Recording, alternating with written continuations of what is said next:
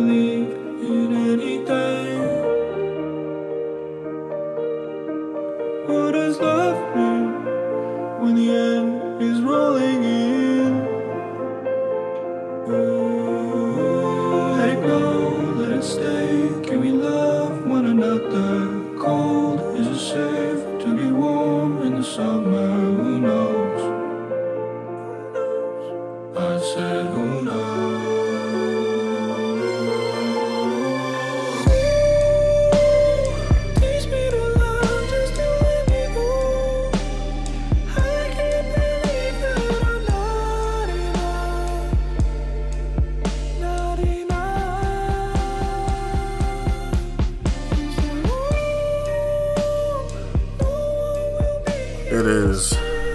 October 7th, 2020, and this is the first episode of Psychology is Dead since January. And I'm recording it at 6:38 in the morning, the earliest I've ever recorded a podcast. And people might be confused by that because usually I record late with Brock or with Tim. It might be in the evening, but with me today is I would say the golden boy of wrestling YouTubers right now. My, I think that's a bit of an exaggeration. I think most people, would, I think people would agree with that. Uh, my, uh, my friend, the very talented uh, Joseph Monticello. Is that is that? Did I, did I butcher your name? I hope I hope I didn't butcher it. uh, you know, it's about the same that most people say. It's Montecillo, but Mon- close enough. Monticello. I apologize. it's alright. But Joseph, like, how are you? We um got connected at some point earlier this year, I believe.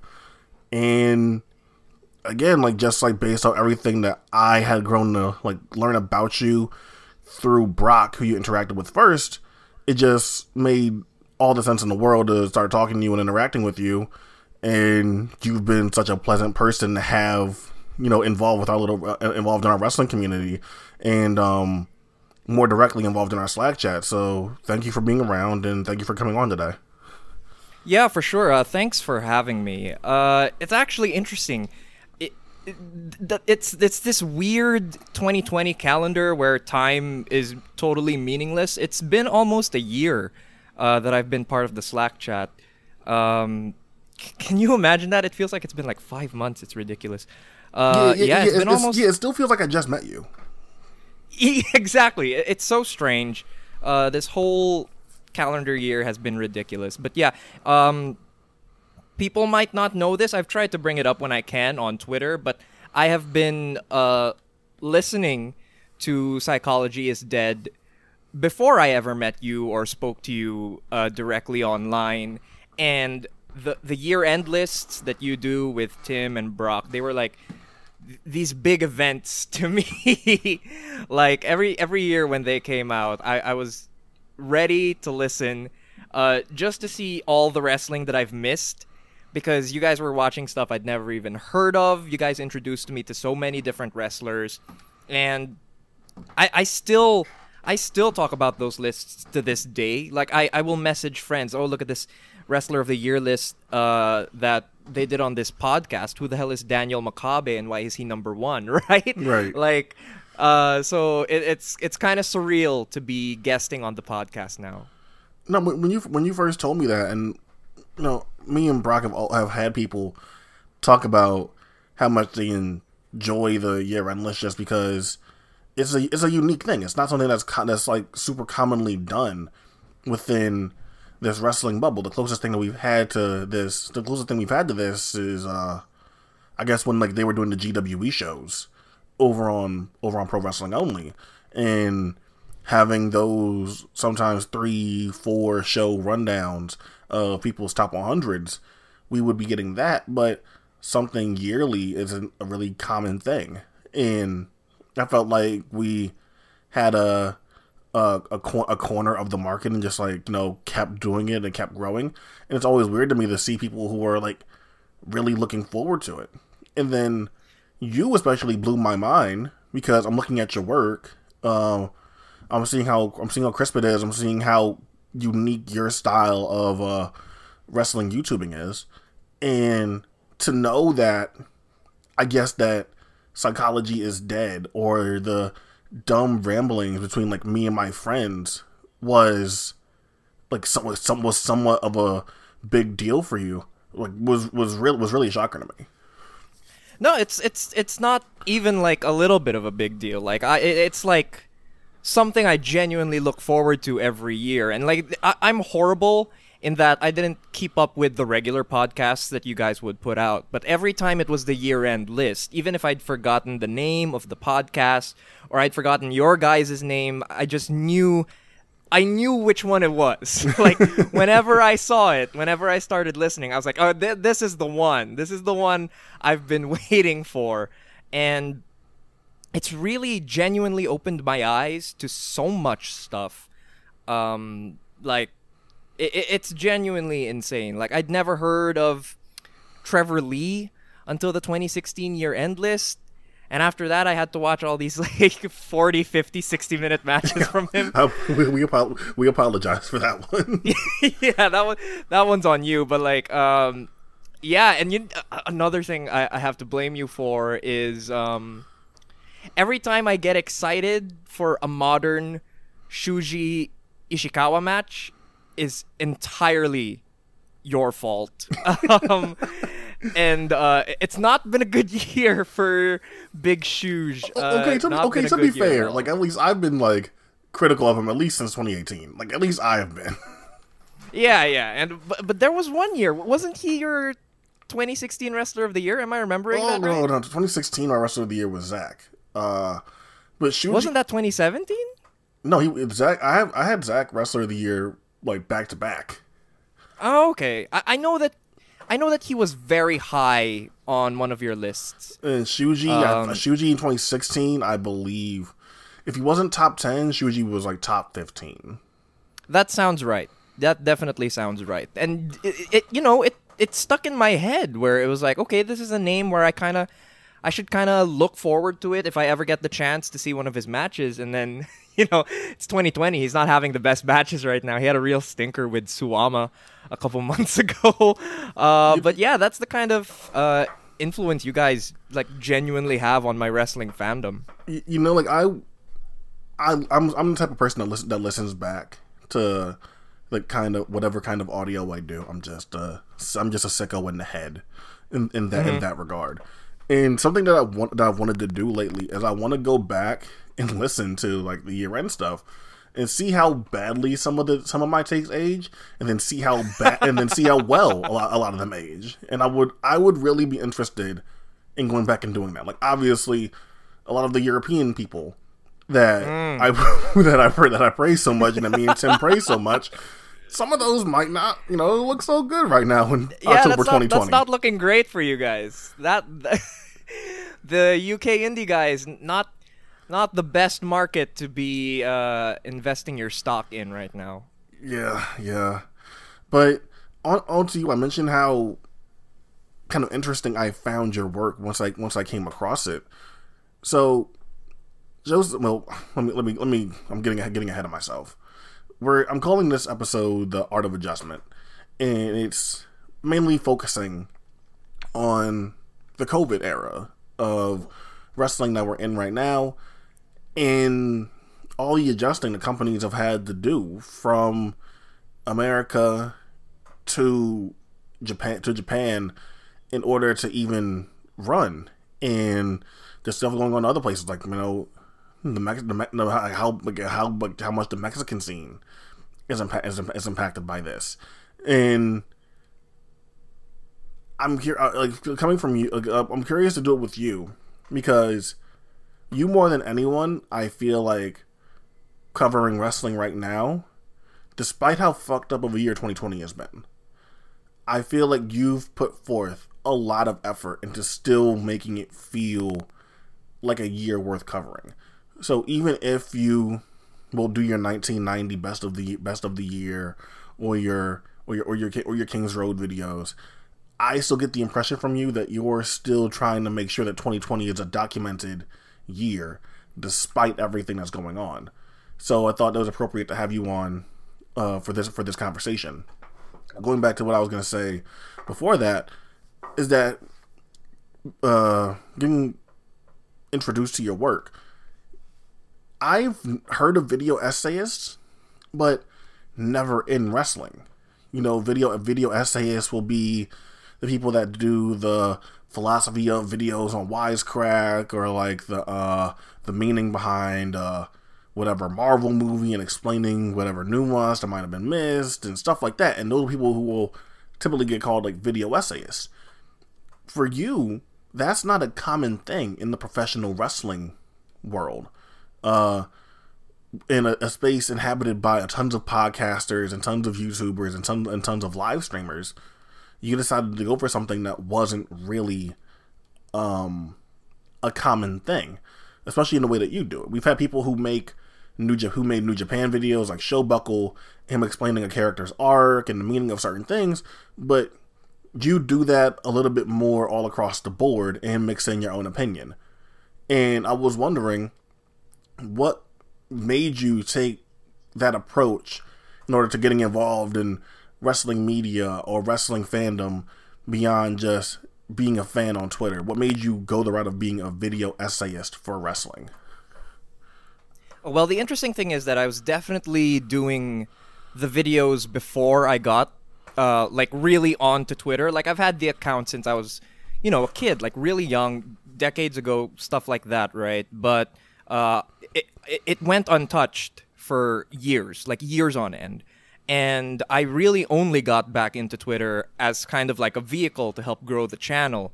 Um, as for what actually got me starting to do the video essays, uh, you, you know, you bring up uh, Showbuckle and Real Neat Puro, mm. and it, it was definitely those guys where I was watching their stuff and I thought, oh, okay, so it can be done with wrestling.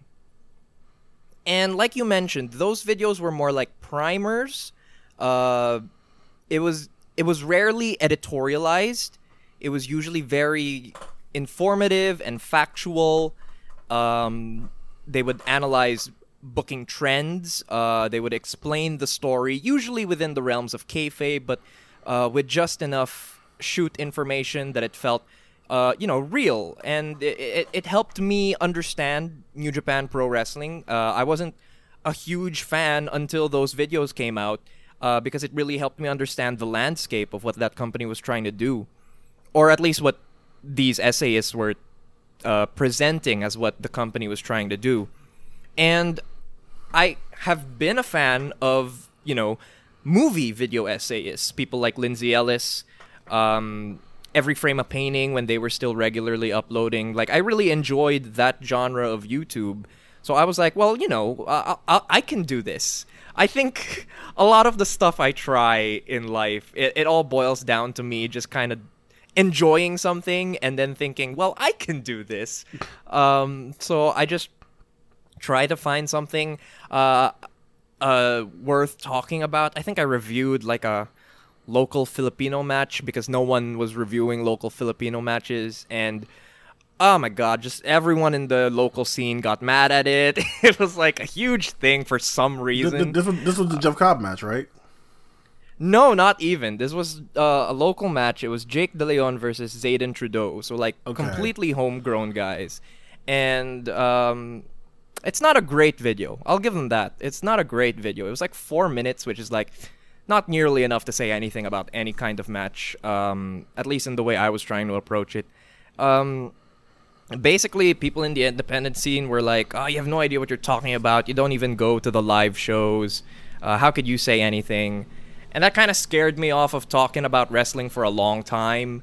Uh, and then I started watching the Okada Omega trilogy, the two out of three falls matches, and I thought uh, I can kind of pick this apart, just kind of throw in my two cents, and I just kind of kept going from there. Whenever, whenever the inspiration struck, like I think it was a few months after Okada Omega, uh, my video on that dropped, that I was like, maybe I'll just do something like really like long and like just really go into like in-depth detail about like one thing and of course it, it was gonna be daniel bryan so i just took like a couple weeks to push that out and i was really happy with the result and um, people who were able to see it were pretty happy about how it came out too. So I just stuck to it, and it just kind of went from there. I just kept doing it regularly, and the, I'm obviously still doing it now, and trying to grow the channel to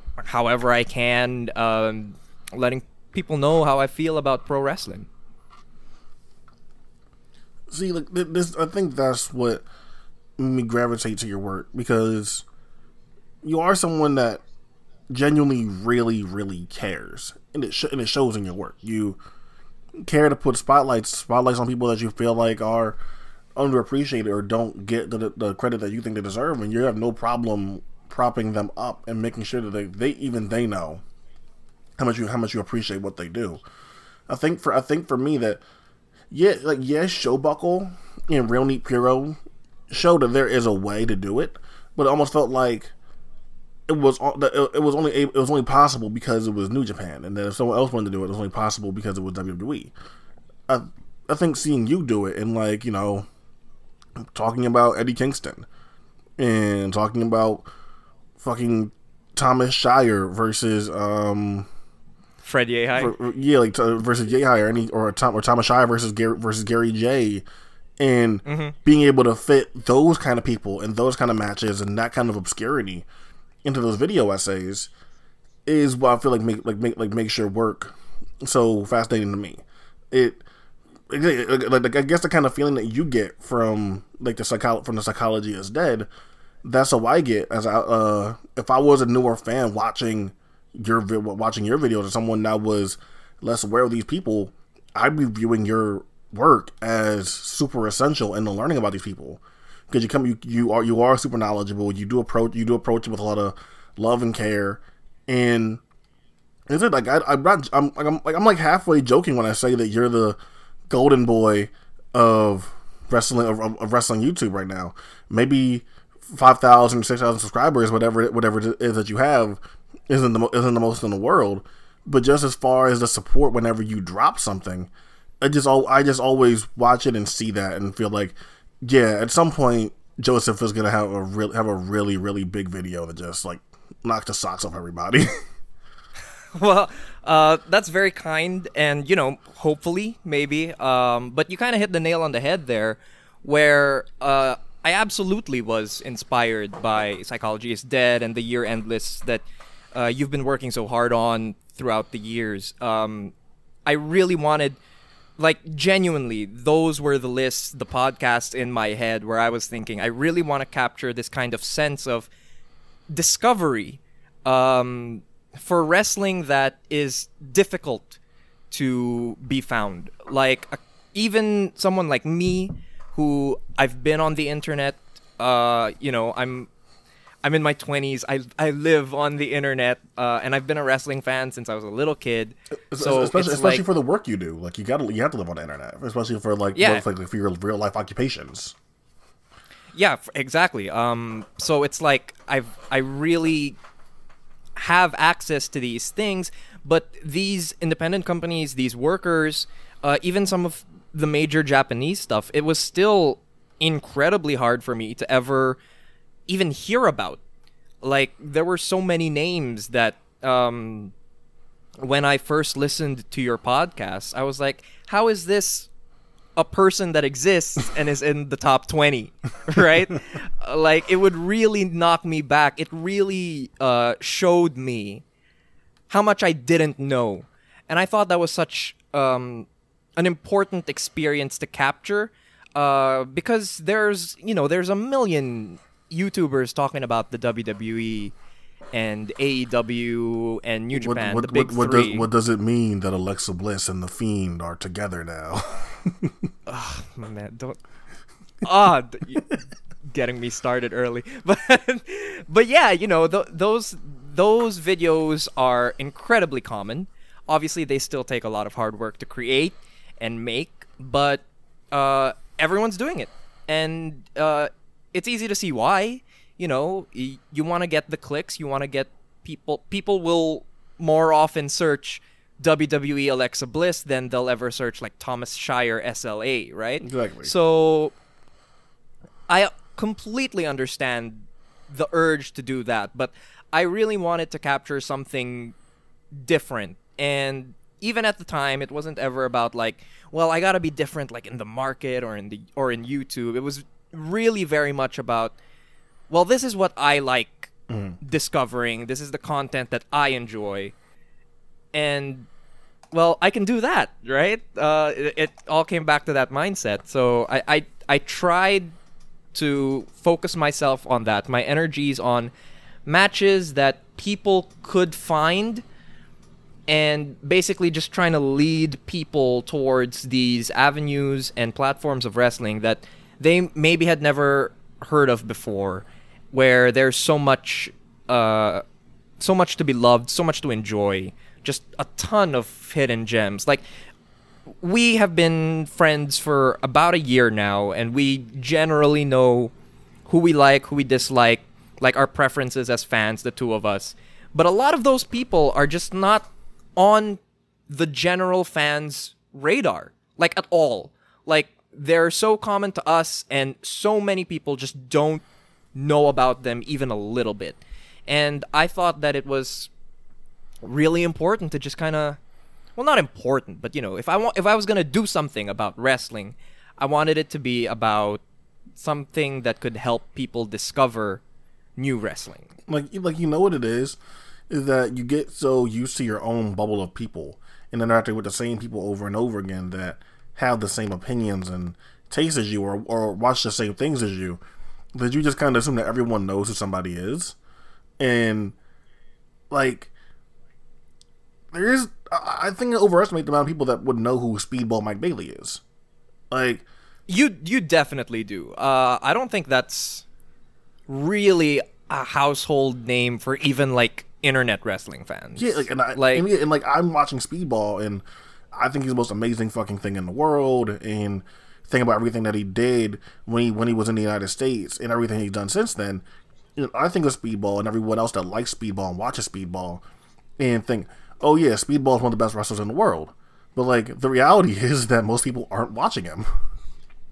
Yeah, no, exactly. And you know, I still I still have this experience like semi regularly in the Slack chat where someone will just bring up uh, a wrestler or a match from whenever. It could have been like 2 years ago or 1992, just whenever, as if it's the most obvious thing in the world. And I'm sitting there like, what? Yeah, like, like, what- what are you talking about? But, but, but that's the thing is like you gotta realize, and you're kind of like kind of like that too. And I was gonna ask you about like being being on PWO and being like a younger person on PWO, which is something that I experienced too. I'm uh 23, and when I when when I was going on PWO around the around the time of GWE, I'm I'm like 18, 19 years old, and that was a completely new world of talking about wrestling for me. And I'd been on forums, I had been on uh more WWE centric ones. I've been on the I'd been I've been on the VOW forum,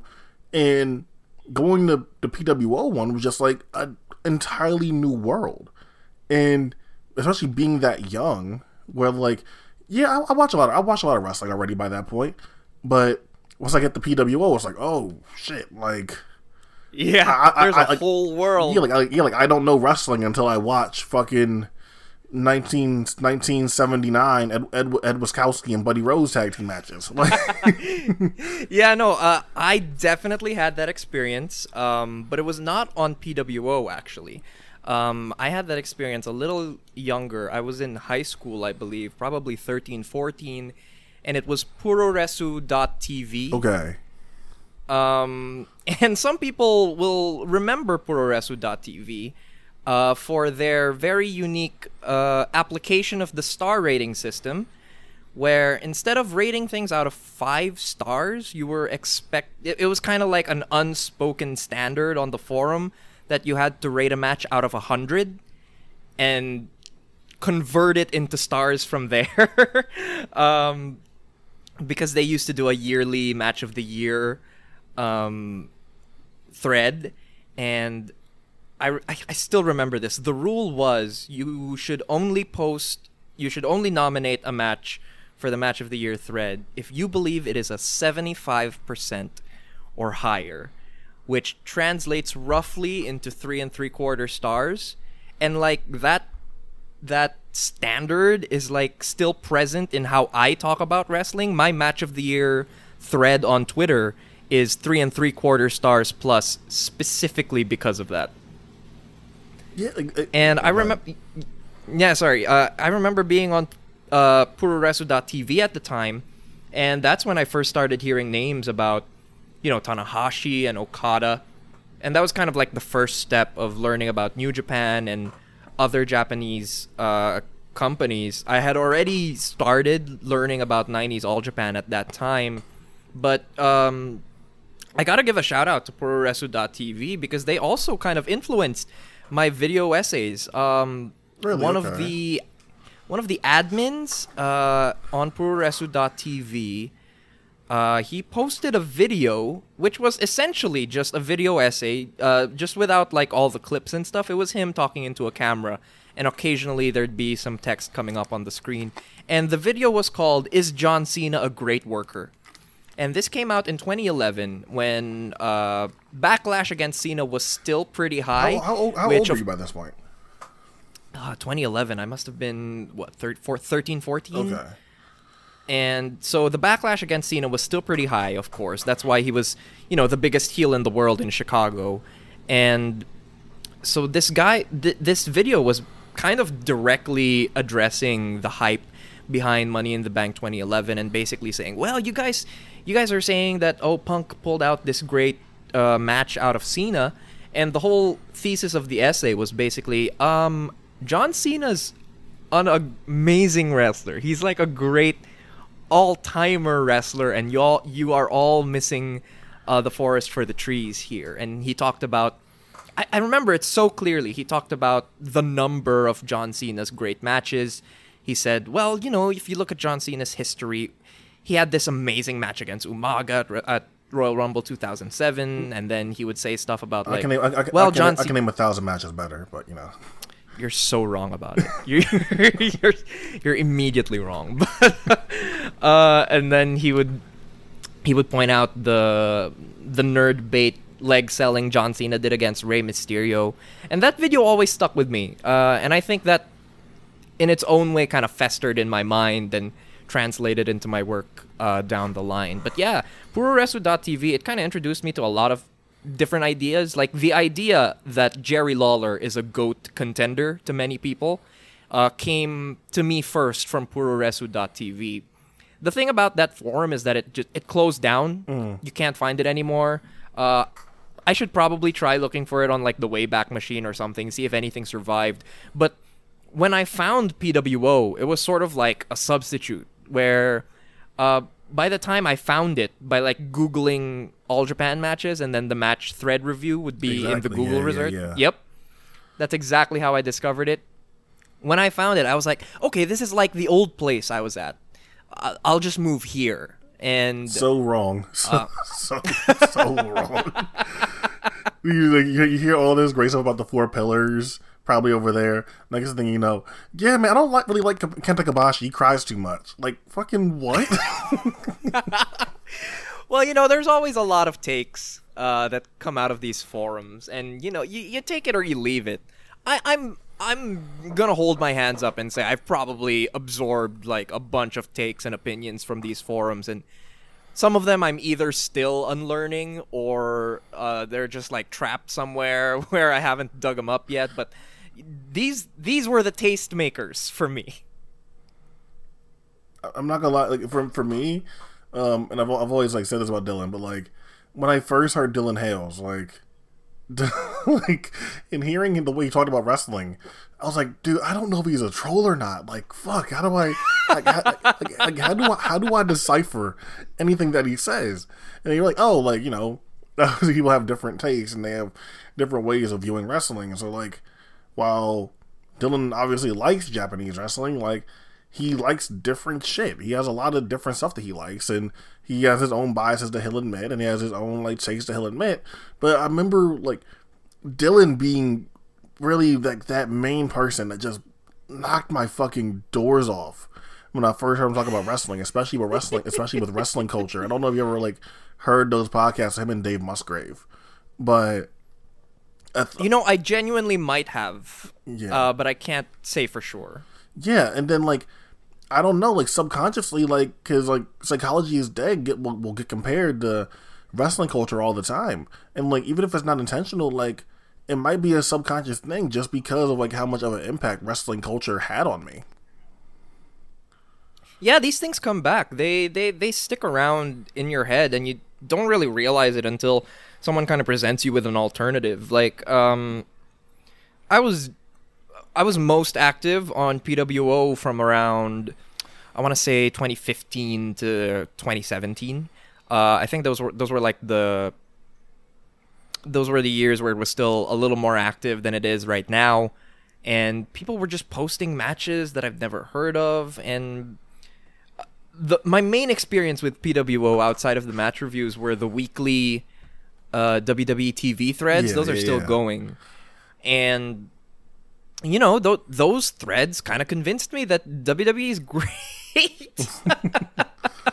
like uh, my my uh, my view of great wrestling was kind of kind of narrow in the mid to 2010s uh, towards the late 2010s because that's what was being talked up. I, I had fallen out of following the big American indie companies. Uh, I, I wasn't seeing a lot of PWG.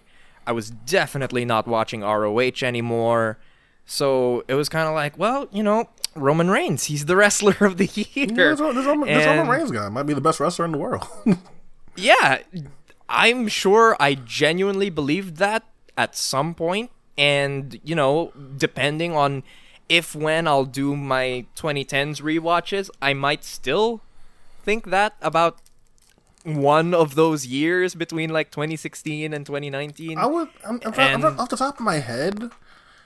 If you wanted to give him like 2015, 2015 would make the most sense, I would Yeah, imagine. if, if you wanted to give him 2015, I wouldn't be mad at that. I w- I wouldn't be mad at that one. But now that you say this, and like before we move on into talking about the uh, actual uh, topic for the topic for the episode, everyone has a breaking point with WWE. I say this all the time. Everyone, unless you're an insane Fed superfan. like everyone has the moment that just breaks them, and you realize this is not worth following week to week. I am done with this. I'm going to keep this at a distance. I will not get mad at this. This is beyond anything that makes this be. This makes me angry and frustrated beyond anything else on the world right now. I can't do this. For me, I always admit, Rumble 2015. Not like, not not just because Bryan got eliminated, but it is genuinely the worst match of all time. It is Still never seen it. I take pride in that. dude, you have to watch it at some point. I- I- Everyone has said it. Genuinely, and I'm it is the worst. I, think it's the worst wrestling match of all time. Wow. Okay, that's the worst wrestling match of all time happened this year. Okay, but Okay, okay, we okay, can get into that. Okay, let me let me explain why. Like, I'm not talking about in terms of something being bad, like the work was bad and like the mechanics. Like, I mean all time bad in the sense that literally no aspect of this match is defensible. There's nothing fun about this. There's nothing intriguing about this. Nothing. No one came out for the better for this. Everyone just was completely angry and apathetic and fed up after this. You like not not only the, the, the stuff with Bryan and the completely tone deaf booking of Roman Reigns, excuse me, compared to the year before in 2014 when he comes out and he's like this big ass kicker. 2015 he pretty, much does nothing. Um, and just the slow losing of hope as everyone that's more over than Roman Reigns gets dumped out of the match. From Ziggler to Ambrose to Bryan is this slow losing of hope every time it happens. Fo- Followed by you know, like in, in in conjunction with Kane and the fucking Big Show dominating uh, the Royal Rumble in 2015.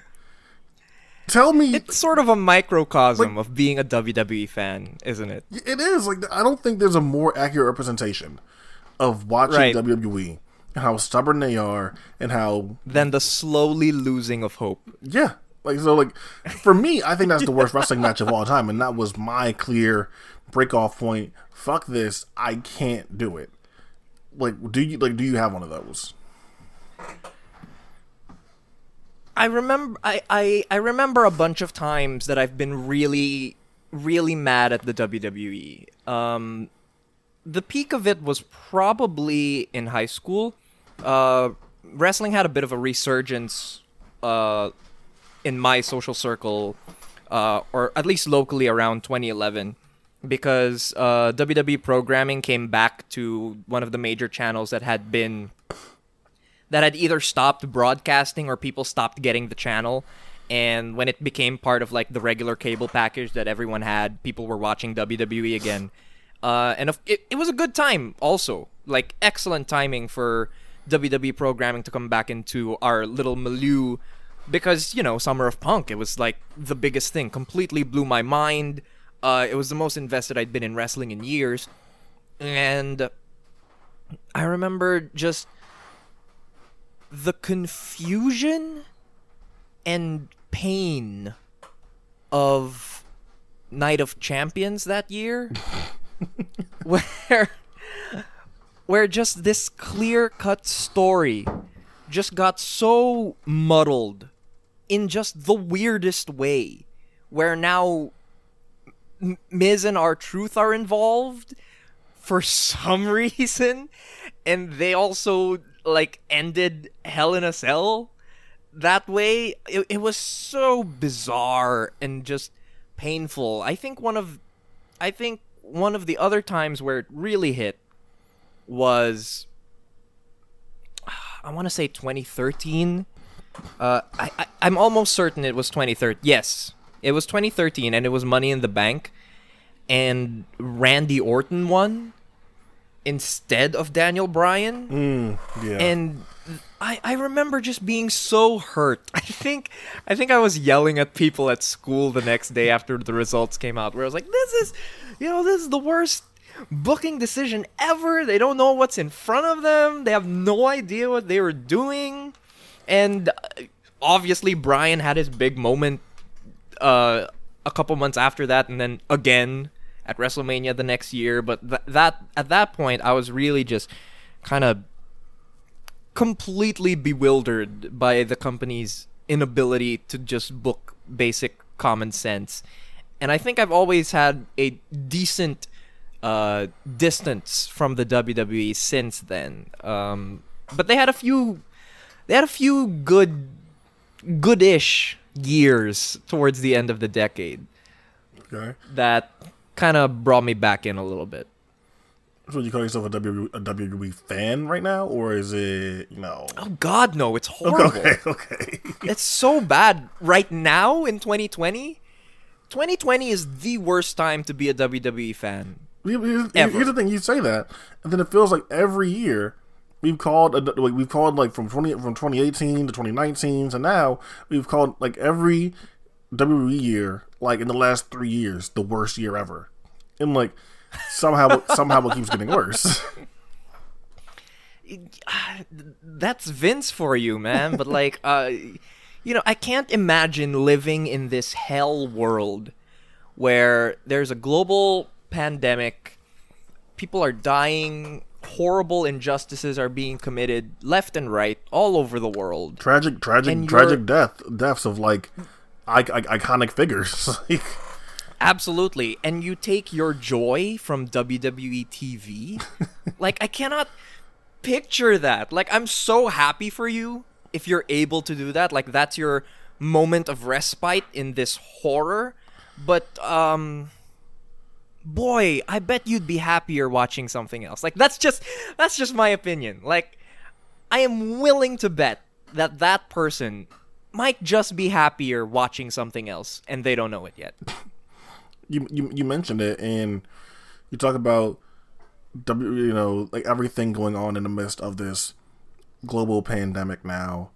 Um, a lot of the uh, uh, equality uh, issues going, a lot, of the equality issues going on, a lot of the racism issues going on, and I'll be I'll be I'll be honest, like at least for me, it's really it's been really tough trying to come back to wrestling and find the will to talk about it, especially when when wrestling was still trying to find its footing and trying to figure out how to even exist in in in this in this space and in this time, and like you know being a being a being a black, being a young black man in America, and you know my ever you know changing views of the world and of you know uh, you know and just socially and philosophically, um, it just became less and less important to watch wrestling. Es- excuse me, especially when you couple on the speak the speaking out movement that was going on on top of this. Um, so I guess for you, someone that you're not you're not in America, and not, not to say obviously these like you don't care about these things. These things don't like aren't like aren't affecting you as much. But being someone that's relatively so far away from where all from where all from where all of this is happening, and from where from where all of this is like you know such a like such, uh, such a big deal. And like you know, obviously not COVID. COVID is everywhere, and COVID should be treated seriously wherever it is in the world. But just everything that's been going on in the world, uh, how do you still find it in you to go and watch wrestling and not only watch wrestling, create content of it, create content for it, keep up with your match of the year list? Because I know for some people who don't do that kind of stuff, it might seem like oh it's not that hard to want to keep up to keep up with your match of the year list but for me even even when i'm even when i'm not in the middle of a of the of the world fucking falling apart i still have a hard time remembering or wanting to put in my star ratings into my into my spreadsheet so imagine how hard it is now when my entire will is being drained from me uh, because i'm seeing these covid numbers spike because I'm seeing unarmed black people getting killed for no reason. Like the last thing I want to do is talk about wrestling. So how how did how did you really manage to keep going with all this stuff? Well, for me, it was my sort of escape. Like I felt um it was easier for me to be watching wrestling than to not be watching wrestling. Uh, does that make sense? Right. Like, it, it had become such a part of my routine at that point. It's, it's like it's like a where it's like, a, it's like a blanket. It's like you know Yeah. It's all it's like you know no matter what, and like it, it always was that for me at you know from for most of my life too is that if anything was going wrong, I could still find solace in watching wrestling. It's just this one time, I don't know. I found solace like reading or like research or researching certain stuff. But otherwise, I'm, I'm totally with you that wrestling has always been like that comforting thing. No, absolutely. And, you know, uh, for me, it was kind of the opposite, where so much media dropped off the face of the earth for me, and wrestling just kind of took up that void. Where, like, I, I, I maintained a book book list last year of just on Twitter just to keep track of what I had read for the year. I read like four, 14-ish books last year and this year I'm on like my fourth. So like that that habit just like completely evaporated and I'm, I'm on my I I'm on my just- fourth too, but I think I've only I've only started like you know doing the serious reading since May though. Right. But like for me it was just something that I could do, something that I enjoyed doing. Uh the channel was growing through the year and I really wanted to fuel it. Uh, I felt really motivated talking about wrestling, discovering wrestling. So it was just kind of something that uh it, it helped me keep busy. Uh, it was something that I enjoyed doing that was sort of fulfilling to me, and uh, that just kind of drove me on. Um, a video that I think showed how you can address certain things going on in the world and still make it about wrestling was, I guess, your sort of infamous video on capitalism in WWE. But you know, I, I, I'm not. I'm not sure. Is that is that still up on your YouTube? Yeah, it is. That that one's still up. Okay. Um. So what what headspace were you in when you decided? because norm like the, normally the Joseph I talk to and the Joseph that gets presented in the videos is Joseph is cheery like you know, kind of like you know, very optimistic about wrestling, and he's gonna talk about the wrestling he likes. He's not here to shit on anything. He's not here to do that. He might, he might, he might have so he doesn't like, but like you know, what's the point in doing that when I'm here to talk about the things that I do like and the things that I do enjoy? And tonally, it was a completely different version of you, more dejected and tired sounding. Uh, it wasn't accompanied by music the way that your usual videos are. And one, what kind of what headspace were you in when you decided that fuck it, I I feel like this is an important video to make, and two, was the change in approach and tone and, and delivery a deliberate thing for you? Well, it was it was definitely a rough time uh, locally, politically. Um, see, before the capitalism video, there was another video that I put up that had a similar tone uh, to it. Uh, it was also uh, very political. Like its entire thesis was about how everything is political, even pro wrestling, and how can that how that translates to pro wrestling. And that video is not on my channel anymore because the subject of that video was David Starr and um, how he was kind of silenced by the WWE and blacklisted and all this stuff because of his union work. And obviously, we all know the ending to that story. Uh, you know, David Starr was outed uh, as a, a sexual abuser by former partners, and when that happened and it kind of sparked the speaking out movement, I was kind of, I was definitely in a headspace where it was like, uh, no one really needs to hear from me right now. Uh, like that's the last thing anyone needs to hear right now is me just doing a video on some match I liked. So I took a little break after the that video. And then just more news just kept coming out about you know the, the COVID outbreaks in the WWE locker room and just all these different things coming together about the poor handling of just general worker safety in that the, company. the, the, the, mass firings and the excuse. Yes, in- absolutely. In the excuse given for the mass firing. you know, while they're still like breaking records on their profits and stuff, and it it just upset me. Uh, it, it was something that I, I I felt like I could talk about with some sort of uh, gravity, at least when it came to wrestling, uh, because uh, I, I studied in a very I studied in a very politically active university here in the Philippines. Uh, uh, I, I studied in UP Diliman, uh, the University of the Philippines, and w- it, it's a school known for its role in student activism and uh, being a very vocal catalyst in local politics. And even though I, I I wasn't like the most vocal person politically at school, uh, being in that kind of environment really instilled a lot of a lot of my worldview and personal philosophies and politics, and I felt like that was something I could translate into discussing wrestling and present something you know just a little more uh perhaps substantial than just discussing why I liked a particular match. And it felt like a good time to remind people that all the bad things happening in the world have kind of these root causes that affect everyone and everything. And nothing that you think is separate from it is ever actually separate from it. Not not even something that is culturally considered to be as silly and ridiculous as wrestling.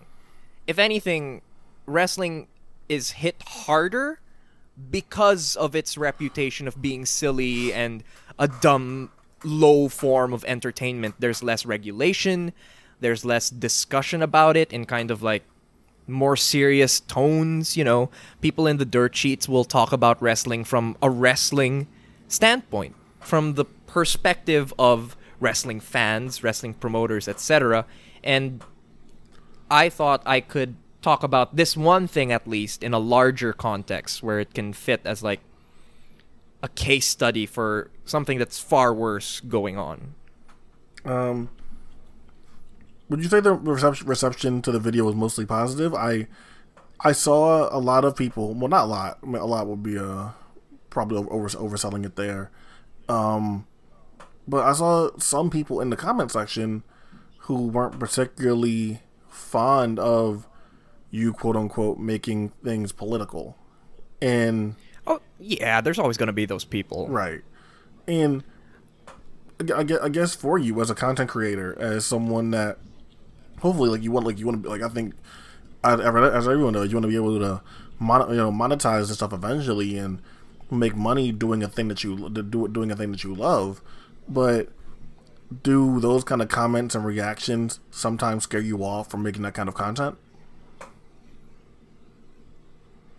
maybe subconsciously it does a little bit um, but i feel like it's never like occurred to me to just actively stop talking about politics or anything um, it was a one-time video mostly because uh, i felt like i had covered most of what i wanted to say about how capitalism affects wrestling in 2020 specifically uh, for the wwe but it's not an active choice where I said, well, I'll never talk about politics again. If the topic comes up and I feel like I have something to say, uh, then I'm absolutely going to do it because I feel like that kind of discussion is like severely lacking in mainstream wrestling media. I feel like it's important to put wrestling in larger contexts outside of just this particular lens that we have, you know, subconsciously taken on from people who control the narrative, you know, people in the wrestling media, people in the WWE who can control so much of what we believe and think we know about wrestling. And it it, it deserves to be looked at um, fairly in that kind of way when COVID first started to impact wrestling, the imme- imme- immediately WWE decides to use their political connections and get deemed as an essential business by so stupid. by Governor that makes me so mad. by Governor De- uh, DeSantis in uh, in Florida. Uh, AEW, another major uh, network television show. From what I understand, internally at AEW, wasn't their decision, but TNT was insistent on them still running a um, shows for AEW. Um, and then everywhere else, uh, breaks had to be enforced. Obviously, uh, WrestleMania weekend for everyone for for anyone everyone that wasn't WWE had to be completely changed and uh, delayed and postponed. Uh, New Japan didn't didn't run, didn't run shows didn't run shows for a little bit. Same thing for CMLL and in in, in the UK wrestling really hasn't been uh, much much of a thing currently either, other than Rev Pro, who's been who's been who's been running who's been running more recently. Uh, when you look at the immediate impact of COVID and the ways a WWE or a TNT uh, work, you know, try you know tried to work around it, and the impact that it might have had on other scenes, you know, in in, Mex- in Mexico, it's had a really big impact on on on on indie wrestlers, and even then in Mexico, a lot of the performers aren't getting paid very well, and a lot of them would go to the U.S. for bookings, and that's not entirely possible right now. Right now, right now for them either. Even them still trying to work through COVID. Uh, the Aniversario card just had four different people who tested positive for COVID, and the Aniversario card had to get changed. And just from, from your perspective, how do you feel about these companies, these corporations, whatever you want to call them? How do you feel about the adjustments they've made initially, trying to work through COVID? Um, I just generally find it uh really irresponsible to be running any kind of wrestling show right now. Like, uh, I think I brought this up in that video you mentioned, and I've discussed this with some friends, people in Slack, people outside of that chat, and I, I've kind of decided that it's sort of not worth the time picking the lesser evil among the companies. You know, uh, like we can sit here and talk about, well, this company had these measures in place, and this company is running a bubble, or all of that. But the fact of the matter is that anyone running a professional wrestling show in 2020 is taking an unnecessary risk that is placing the lives of production, wrestlers, promoters, fans uh, in danger. Like, there's no other way to say it. Is that anyone at a wrestling show might get a disease that could kill them.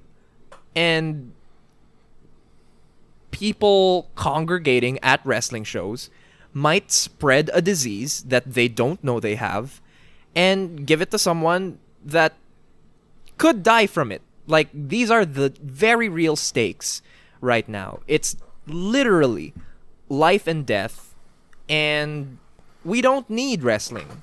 So I've been very against any company running shows in 2020. I think it's a bad idea and whoever made the call to do it um I hope they know what they're doing is all I can really say about that because there are just so many different factors that could go horribly wrong. Like just one person, one person can do so much real life damage Yeah. uh, that it's it, it it's crazy that you would take that risk anywhere in the world at any time. like especially for like the physical nature of wrestling like you know these sweaty people like you know you know touching like you know touching like t- touching each other uh sweat when they're talking slapping hands with fans. slapping hands with sla- slapping hands with like with fans or even each other or other uh staff members behind like in the in the, in the production department um when they talk and like you know spit can fly out and hit somebody you know even even, even something like that and all of it is such an irresponsible and selfish thing and that gets back to you know your idea of capitalism your, your you know what you said with capitalism is it's so selfish and greedy and whenever I watch WWE or anyone for that matter, you know, I, I feel like they're the biggest biggest offenders. But anyone still running right now, clearly it is coming from a place of we still want to make money. Well, you know, that's that's that's that's everybody. But especially in the way that WWE has done it, you just look at them.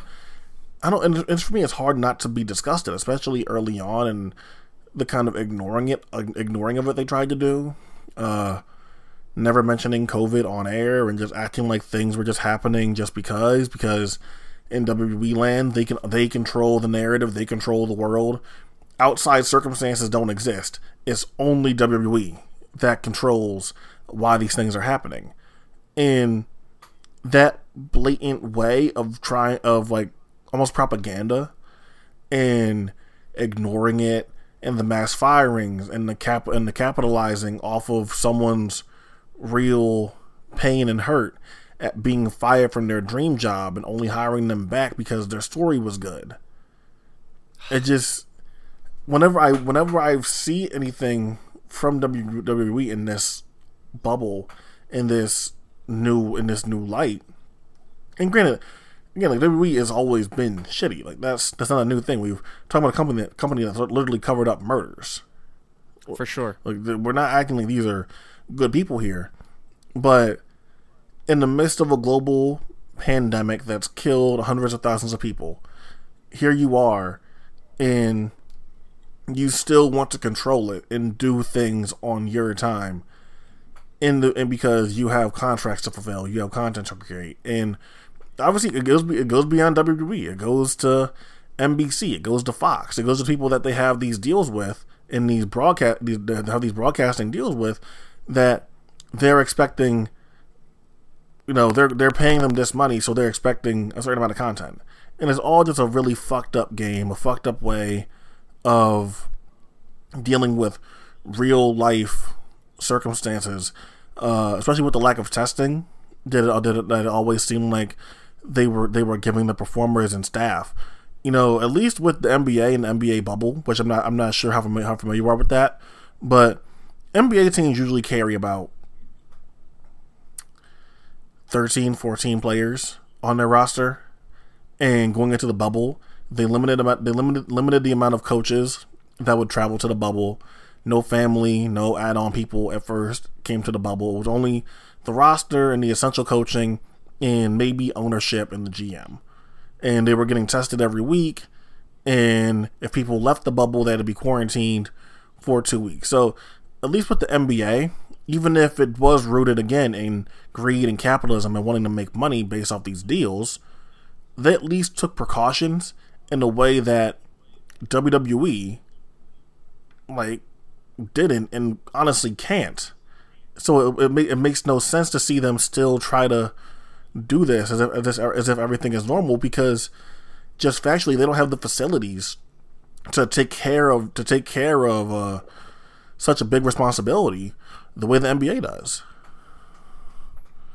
No, yeah, absolutely. And you know, I I, I said that I didn't want to parse out who were the lesser evils, but it's pretty clear who the greatest evil is, right? Right. like, uh, you're absolutely right. The WWE is by far uh, the worst offender of just running shows irresponsibly uh, in 2020. Like, the worst, the the dirt worst shindy that you can imagine running a show in 2020, right? Um, that at least I can sort of wrap my head around that in many ways smaller companies are m- much more victims of the system than they are people perpetuating. Exactly. like yeah no it's it's so much harder for an indie worker in to to make a living they have to wrestle to live and that has sort of fueled the need for independent shows that shouldn't be happening for public health reasons. And you know some indie wrestlers will it's obvious the the presence of these shows is clearly rooted in the need to make money. Um for a lot of these independent workers i can give them the benefit of the doubt.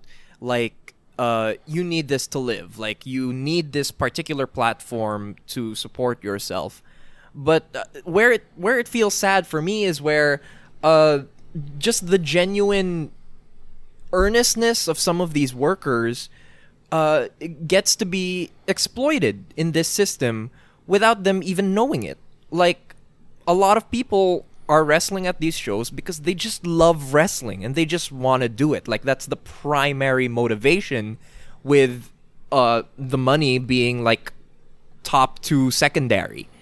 And I feel bad that there is a system in place where they have to put themselves at risk uh, just and uh, and it's a system that kind of takes advantage of that love for the craft where it's like well we know you miss wrestling so here we're gonna do wrestling even though we really shouldn't be. And we're gonna give you this space to do this thing that you love. And uh, it, it's it's on that level on the indie level i can really i can understand it and sort of mm, almost forgive i guess uh some of the decisions that have been made to run shows, but the further up you get in the hierarchy, uh, the more money, the more exposure a company gets, uh, the greater the gravity of their uh, negligence towards public safety. Like, you know, New Japan has been getting off way too easy Yeah. in the public discourse. Like, no one was mad that they were running shows again. Not not not Everyone- not, not only that, the fact that hey, like we're actually gonna have like what like what was it like 2,000, 3,000 people actually actually in attendance at this thing now. Yeah, exactly. Like, like no one.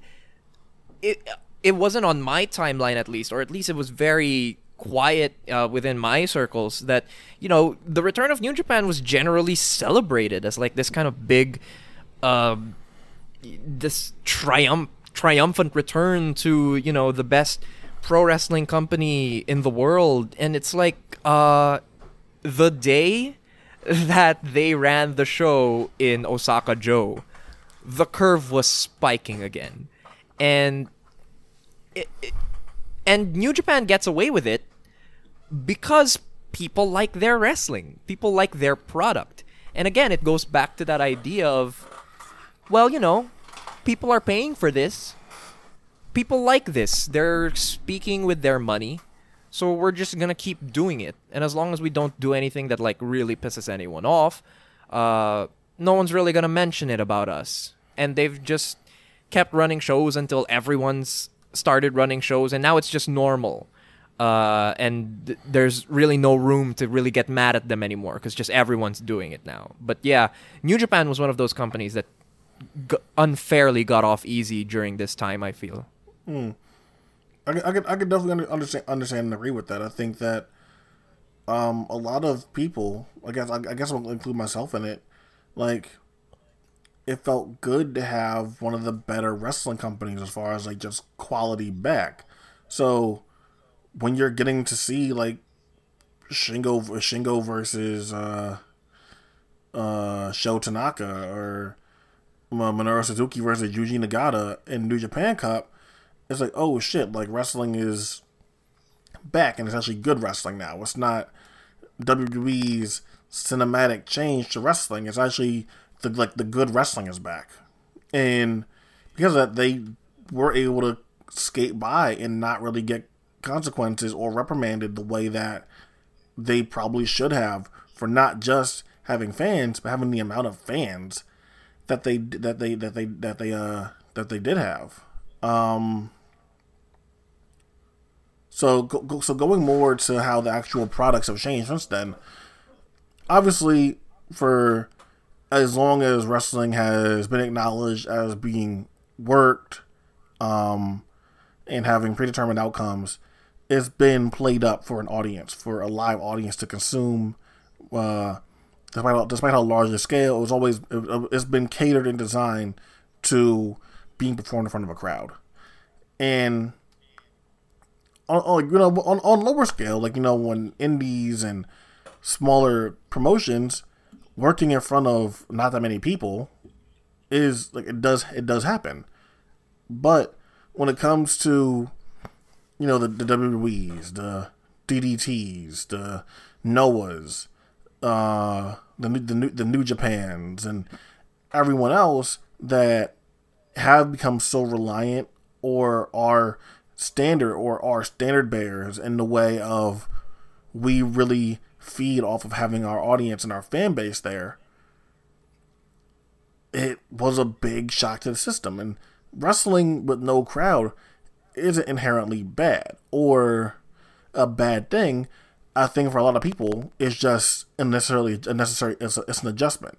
You're not used to seeing this, not only you know once, but seeing it week after week after week now, and it been and you know in in case of WWE, every show being in the pretty much like the same setting, the same venue. They might change the colors, they'll change the ring, they might change the set a little bit, but otherwise, it's the same place all the time, and just getting used to that as far as aesthetically the, in the change of pre- presentation. But on top of that, you know, I want to get to uh, how other promotions and like how how how we felt watching them and the and, uh, work and, and the workers work through these uh, shows and shows and matches. But in the case of WWE, they had an entire like an entire change in philosophy and how to do wrestling, at least in the early early stages of this. Especially when it came to WrestleMania and the things they had planned for uh, the, for uh, their WrestleMania week, the WrestleMania weekend, from Ciampa to Gargano to uh, the stuff they had going on with the Fiend to the Boneyard match between AJ between AJ and the Undertaker, um, and the in the initial pay per views after. like like Money in the Bank and Extreme Rules. It was it was clearly still a company trying to figure out, okay, how do we make the best of this? Do we act like everything is normal, or do we come up with a whole new way of doing wrestling? And they went with the latter, and the latter went for a more cinematic approach to wrestling that, you know, can be seen as goofy in the vein of the 24 7 title or, or the hardcore title or like a concession stand brawl, but it's also feeling like uh, the final like the final deletion or Randy Orton versus Bray Wyatt from whatever WrestleMania where they had like the uh, videos projecting onto the onto the ring and stuff like that. And they just went for full on weird shit. And that was such a weird and uncommon and unexpected thing for them to do. And I know for me, I was so caught off guard by it and didn't necessarily enjoy it, but was just so fascinated by their decision being like, fuck it, we just gotta do weird shit now. For you, WWE's change in approach in the initial stages of COVID and the change to their wrestling how how did you feel about the way they tried to approach it? Um, it was a it was the natural decision from them. I feel. Uh, they've always gone on forever. You know, there's that famous clip of Vince saying, "We make movies." So I feel like just philosophically, it just kind of fits into what they've always tried to do anyway. Is um, they've always wanted to contain things try to control as many variables as they can. And now they were finally given like free range to just control every piece of the narrative. Like you, they completely eliminated everything that could go awry. Like if someone botches a spot, we'll either leave it in or we can reshoot the spot. You know, uh, fans are gonna react exactly how we want because there's no fans, and we're gonna pipe in the music. Uh, doing the cinematic stuff was it made sense to do for WrestleMania because they they needed to create some buzz by doing something new. And they knew that this was something weird enough that would draw just enough attention to bring people in towards it. And I feel like that was sort of the peak. Like they had one good one and it's been downhill from there. Uh, I happen to really enjoy the Boneyard match um, but who knows how I'll feel about it now, watching it back after all these others have come out. Uh, it was a good time then because it was like, well, you know, at least it's something new. And I think that's something that WWE is very good at is that they're very good at convincing people something is good because it's new.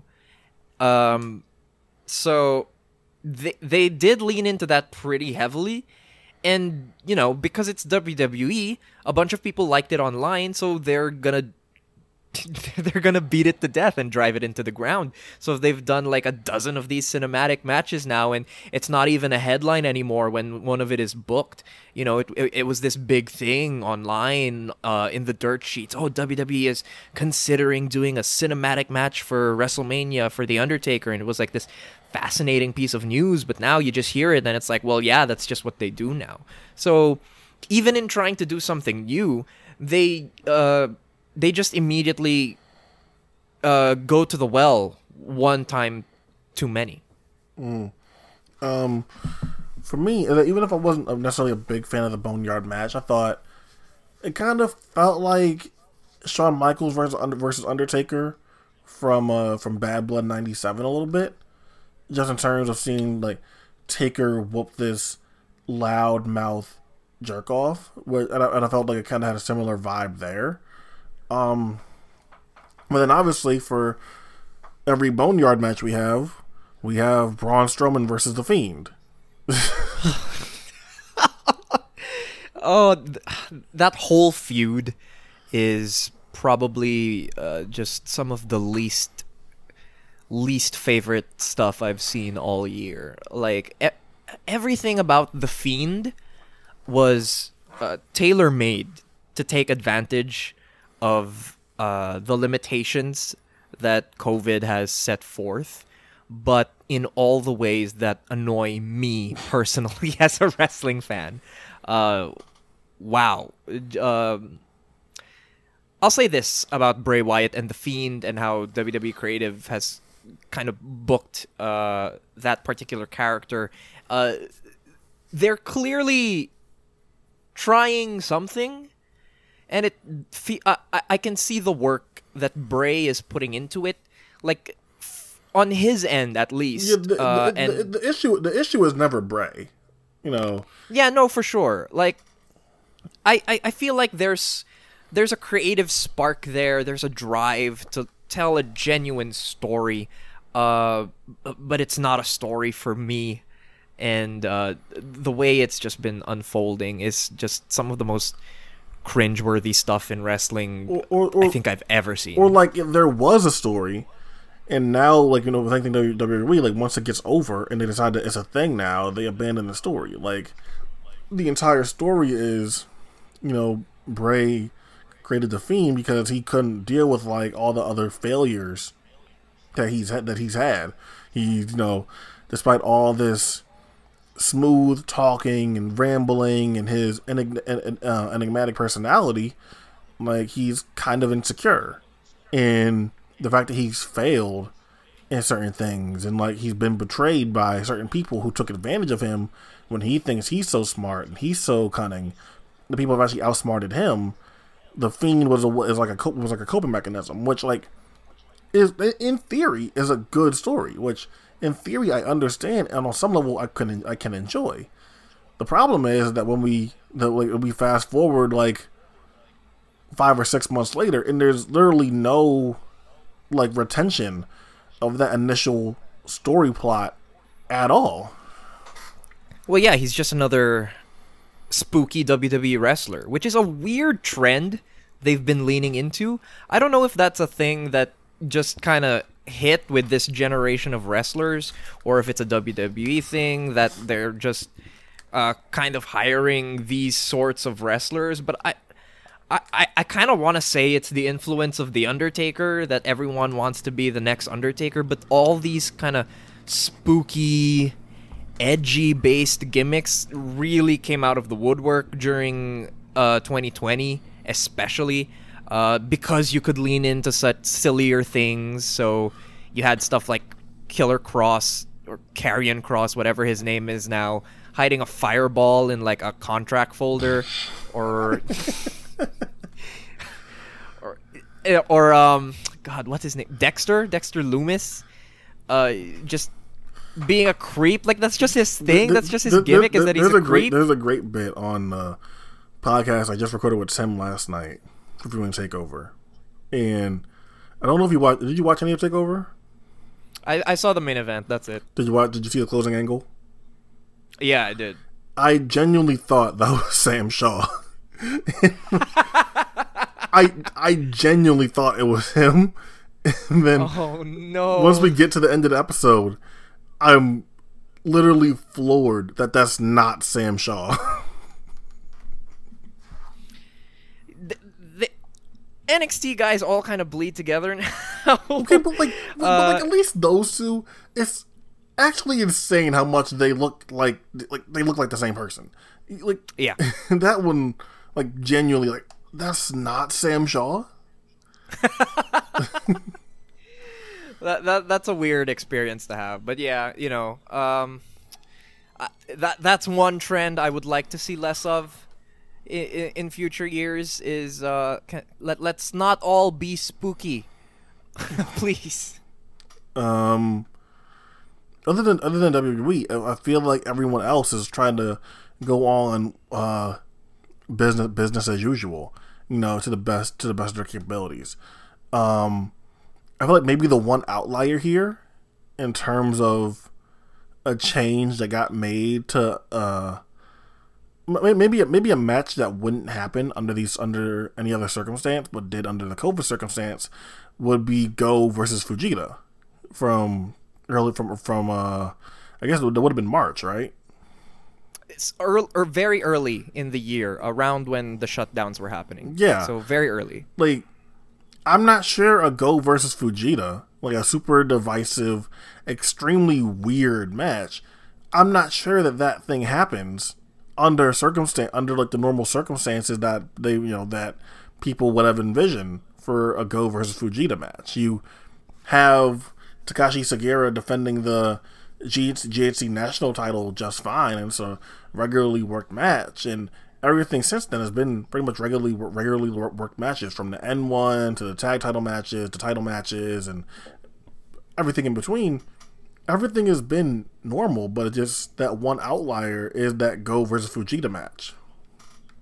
And it stands out for that. And I think it's actually the best example of our topic, which is the art of adjustment. I think no wrestling match in 2020 has achieved what Go versus Fujita did on that night. It was the only match made better by being in 2020.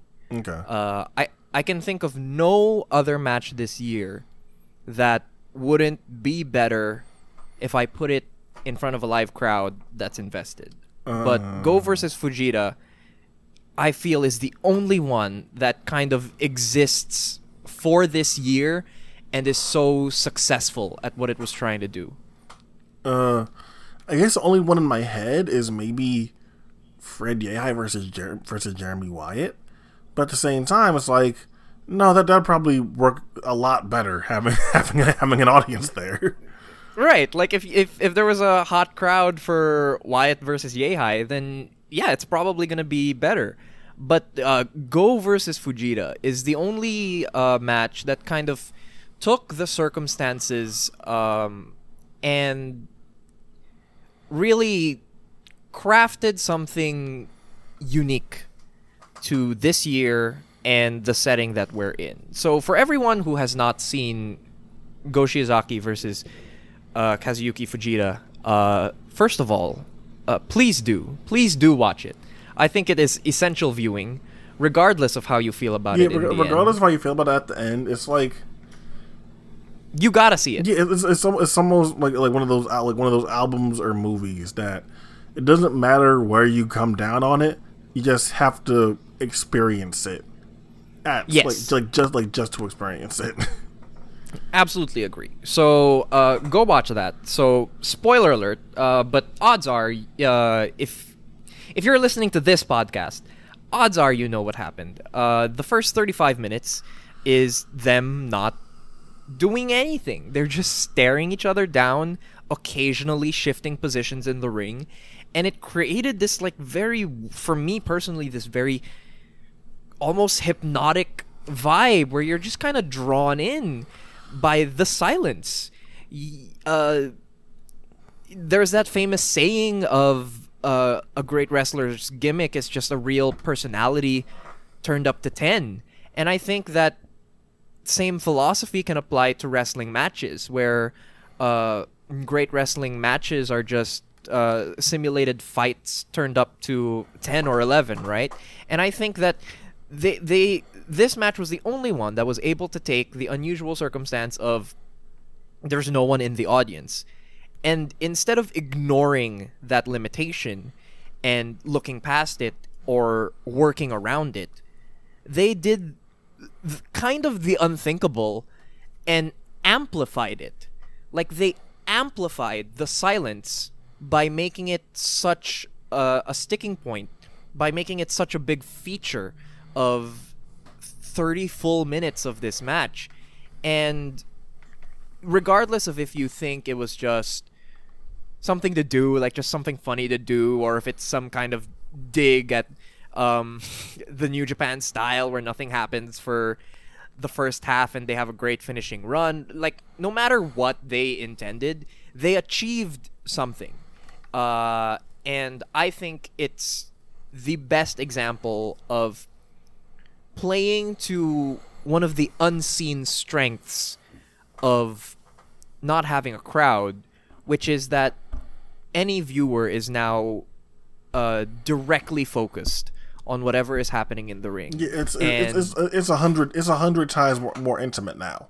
So yes, like you know as the camera is cutting back and forth between Go's face and Go looking completely locked in and serious, and he, you go back to Fujita and Fujita's kind of smirking, it's like, man, what the fuck is about to happen? What's, what's going on? And despite that, it like uh, for so long, a lot of relatively nothing happens because they have different approaches to their stare down because they do have the slight adjustments or the fake outs or whatever. Like you still you're still entra- entranced by that. So I don't disagree with you at all when you say that in terms of a match that couldn't happen in any other year. I completely agree with you. This is the only match that happened in 2020 that would not be better any other year. Would I like to watch Go versus Fujita in a regular setting, pretty much, and just watch them beat the shit out of each other with no frills and extra extra shit attached to it? Of course, I would adore that. I love the uh, the build up tag, um, or the build up tags before we before we got to before we got to that match were especially really awesome. So I would I would love to see that, but what we got instead is you know a perfect example of adjustments being made and being completely tailored and perfect for the year uh, in, in the circumstances in which we're currently in. Uh, on the flip on the flip side of that, though, you get New Japan, and New Japan really hasn't adjusted. New New Japan, they come back, whether it's uh, the New Japan Cup, Summer in Jingu, the G one, the the G, the G one now, and it's going straight up business as business as usual. Um, for New Japan Cup, I can see maybe being a little thrown off by it because there was no crowd pretty much for New Japan Cup, as opposed to for uh, Summer in Jingu in, Osa- in Osaka and the G1 now that you are dealing with crowds. But what's your take been on the places like a uh, um, New Japan or a DDT where they're more working as if, you know, nothing's happening. We're just to go and do what we do and do what we know how to do. And not and not try to get overly cute about it. We're gonna go out there and have the same effort in our matches that we that we always have in our matches. For that, it really comes down to the individual workers and their particular styles. Because uh, when it gets down to the level of the individual worker, some will be. Some have the skill set and toolbox to kind of get away with working in not in front of like a silent crowd or no crowd at all. So I, f- I feel like that's why a lot of DDT stuff has kind of popped a little bit more than the New Japan stuff. Uh, DDT's in-house style is generally quicker uh, than New Japan. Uh, it's a lot more dynamic. Uh, they're heavily centered on uh, six-man tags, eight-man tags. So there's a lot of moving parts. There's very rarely any kind of downtime. Whereas New Japan, uh, their in-house style has always been, at least in the main event, very centered on these long stretches of build-up of people on the mat doing, you know, honestly very little or uh, very rudimentary mat work even, and then really pulling out the stops in uh, the finishing stretch with these creative sequences and their counters. So the choice by most of the New Japan roster to basically just go on as normal, I feel like it's been really detrimental to them because uh, their style, a lot of what has made them work so well in the last half of the 2010s was just this rabid fan following, just how over all these guys were with the crowd. They were always chanting for whoever they wanted to win. There was always big reactions to anything that was happening in the ring. And when you strip that all away and all you have is the ring work, you're really seeing a lot of the holes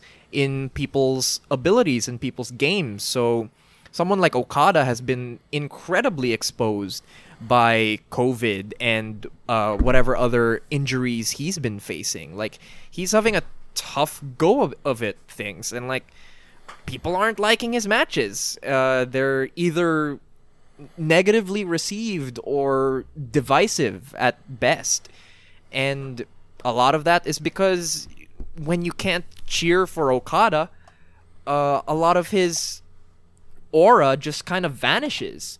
Like uh, I, I I always felt like that was one of Okada's greatest strengths is that he represented something, whether or not he backed that up in the ring. He was positioned to be this top guy, and he was always treated as that, at least by live audiences and the crowd. And without that, he's just he's just another wrestler. Um, for a long time, I've always said that I feel like Kazuchika Okada and John Cena, like people always like compared like Okada and Randy Orton for whatever reason, and I get why on a surface level, but I always thought the more comparable people were Okada and Cena, just because that I feel like Okada and Cena were made to represent certain things. Cena was made to represent the WWE style. And whenever that changed, you know, from the big gimmick match era to the we're gonna do indie work rate stuff with a lot of neck kickouts and air falls, whenever that changed, John Cena was always at the forefront of it. And Okada has been obviously at the forefront of the New Japan main event stylistic change. Um and I feel like they're guys that rely on creating creating this big atmosphere along with the matches because you know they're the guys. They're, they're the people that either people love or they want to see lose. Whether you go from Okada versus Naito or Okada versus Shibata or various Okada situations where the crowd wants to see him lose, and the same thing with John Cena. It's all reliant on creating this atmosphere. And you saying that Okada has been someone that, uh, in this situation, has been kind of exposed that kind of goes along along my along my point I make about those two in general and why I think they're so similar. Because I feel like if a John Cena was in this was in this thing and he was out there on Raw every week trying to work, and you know you see people like Sasha Banks and Bayley and Asuka and Drew Gulak and Daniel Bryan and AJ Styles and Cedric Alexander and Mustafa Ali go out there and have like better matches, quote unquote, or feel like they're still normal, or the, or the NXT people even then. You see, a Timothy Thatcher has completely thrived in a situation like this, even a Cameron Grimes, uh, a Kyle O'Reilly just recently are thriving in situations like this. And I feel like a John Cena wouldn't either. And it kind of, I don't know, kind of goes to my point, you saying this, about how similar I think Okada and Cena are, and, and now that's like the true comparison. Uh, in terms of like WWE and New and New Japan guys and similarities? Well, it's hard to say. Um, just, I say that mostly uh, because I, am a. Well, I was like, like just knowing Cena's skill set, just knowing what I've seen of Cena from the time he debuted up until the time he stopped being a full time wrestler. What I know of John Cena's skill set, out of all, all the time I ever watched him, he just doesn't seem like a guy that would have been great for this setting.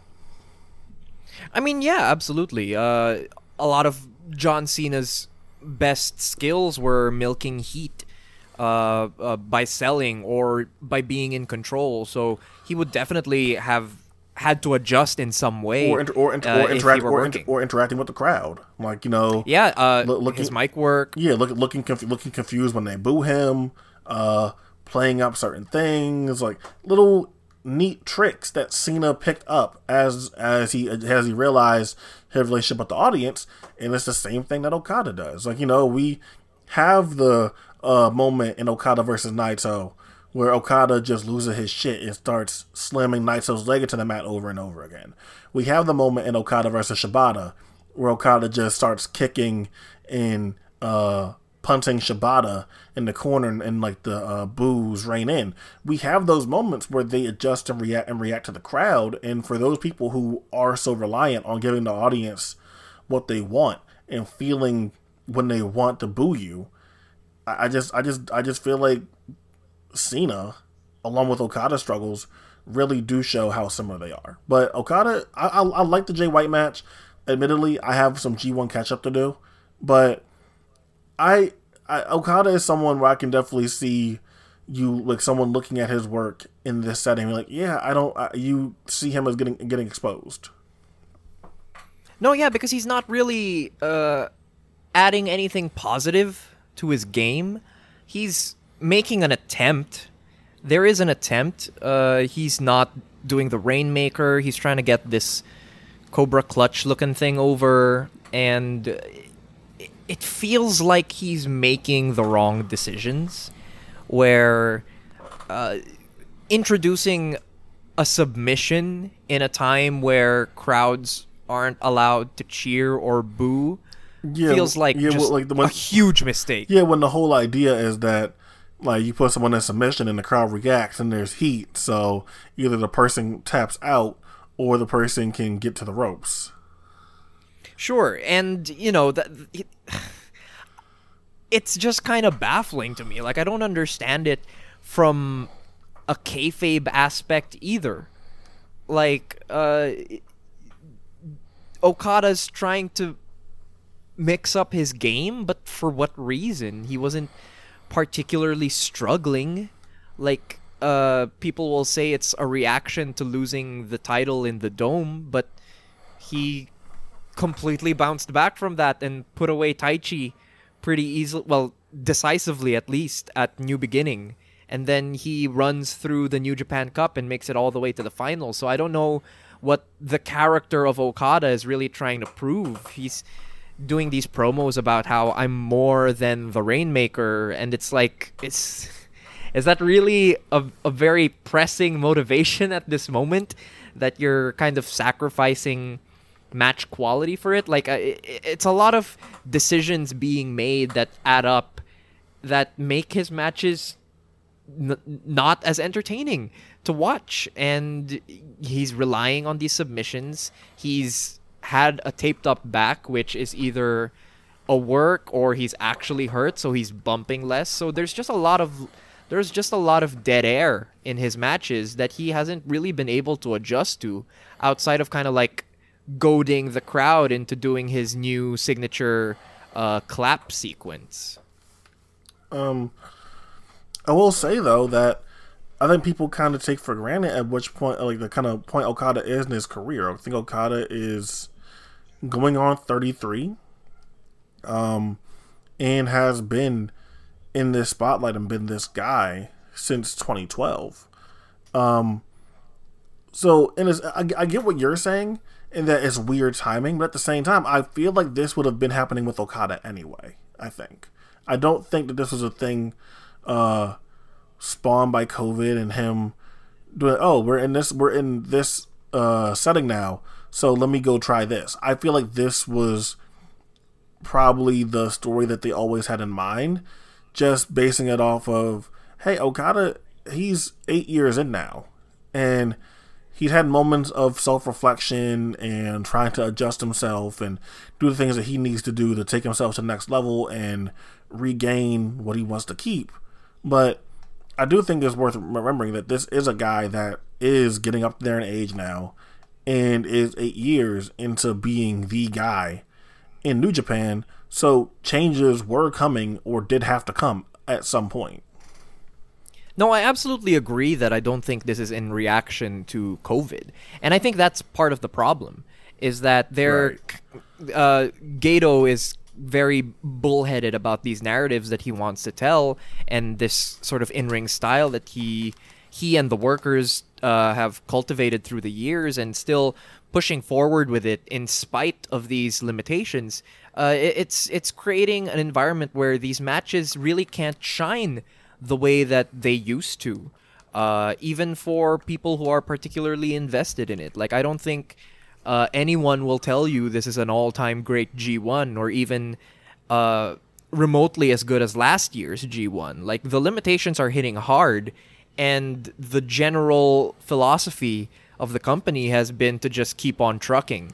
Uh, just keep doing what you've been doing, and it's not really working in a very effective way. Mm. as I as I look at this landscape and I see these matches that are supposed to feel big and important, like something like T Hawk versus Tetsuya Endo from the King of DD from the King of DDT finals, and watching that and being like, man, I really wish that that felt more important, or wish that there was more of an audience, wish that there is more of an audience here, in that that could have taken that match to the next level, or maybe got them to give their full effort. Um, do you watch this stuff and see the reports of COVID and see, you know, how we're making progress and still we're like a long way away from having a true answer to this thing. Do you feel like wrestling under these circumstances will ever feel normal? And if this becomes the new normal, will this affect the way that you judge wrestling going forward? I think the way I've been trying to judge wrestling um, has generally been the same in that I'm trying to understand, I'm trying to gauge or uh, judge how a match is effective given its place. You know, so the fact of the matter is that all these wrestlers know what's going on. Like no one no one's being blindsided but by oh hey by the way there's no crowd tonight. Okay? So like everyone knows what the situation is. And I think that it's on the wrestlers or the agents or whoever is creatively uh, involved putting together these matches and these shows that they really need to take the time to kind of think about how can we put on something that is compelling, uh, interesting, and exciting with this setting. And you know, a lot of people have tried to make adjustments, and some people are just uh, gifted with the abilities to make those changes, whether consciously or not. Like, I don't think anyone is going to be shocked to hear that I feel the person who thrived the most in COVID era wrestling uh, happens to be the greatest wrestler of all time. and it's Daniel Bryan. And the reason he was able to thrive in such.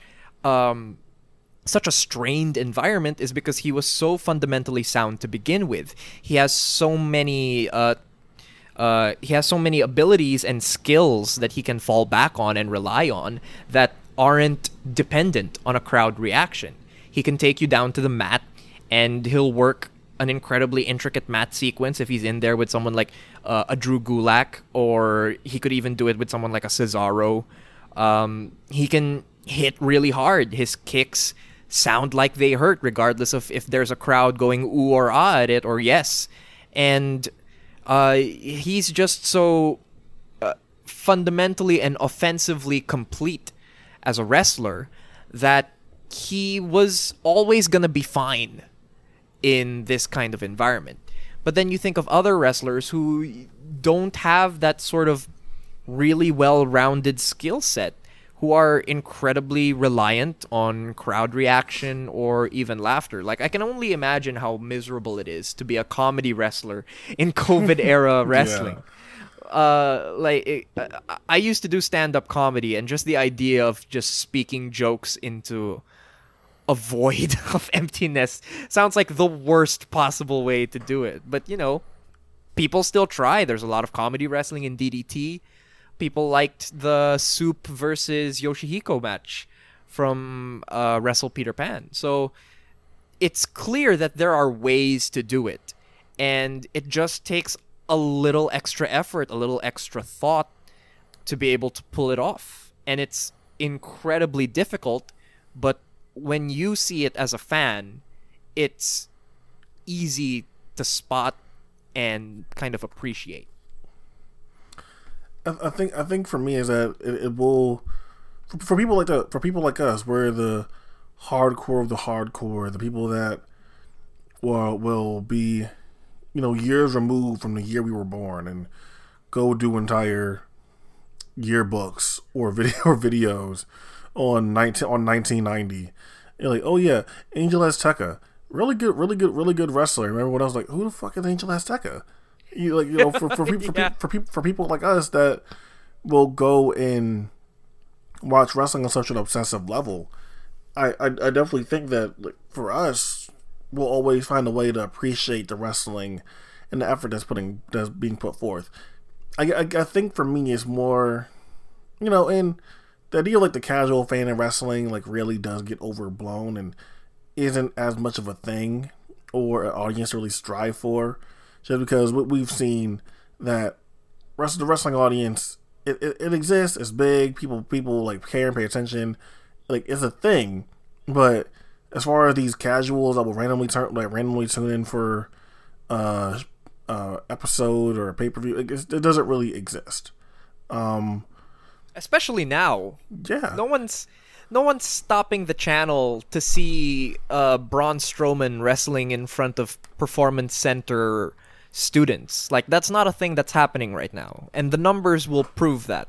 Right. So I, I think it, it is a thing where how many of us are those kinds of fans are super hardcore and willing to like see the good and what's happening and still stick with this.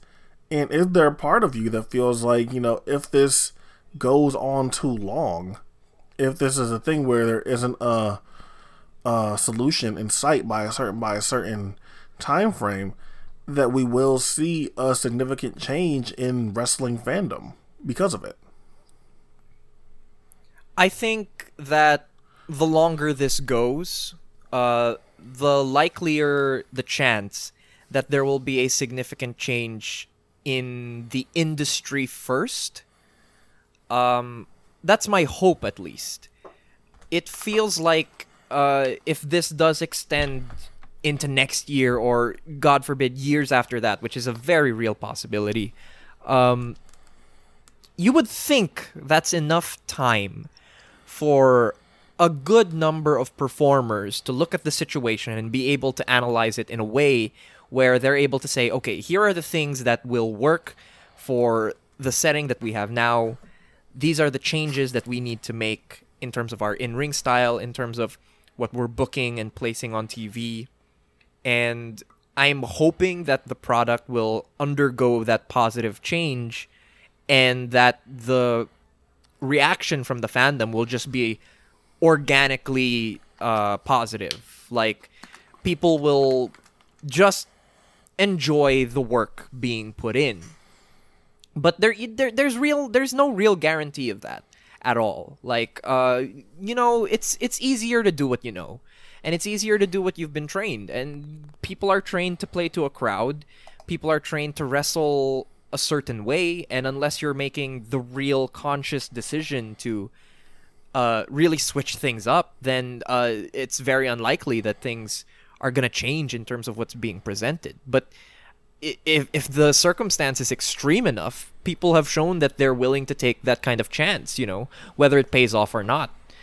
Uh, Joey Janela was doing the social distancing match, you know, WWE is doing these cinematics, so it's clear that there's some impulse to do something different. And uh, there's to be I guess, a, just a natural trial and error through time where people will try things, it'll work, it won't work, and it's just gonna go from there.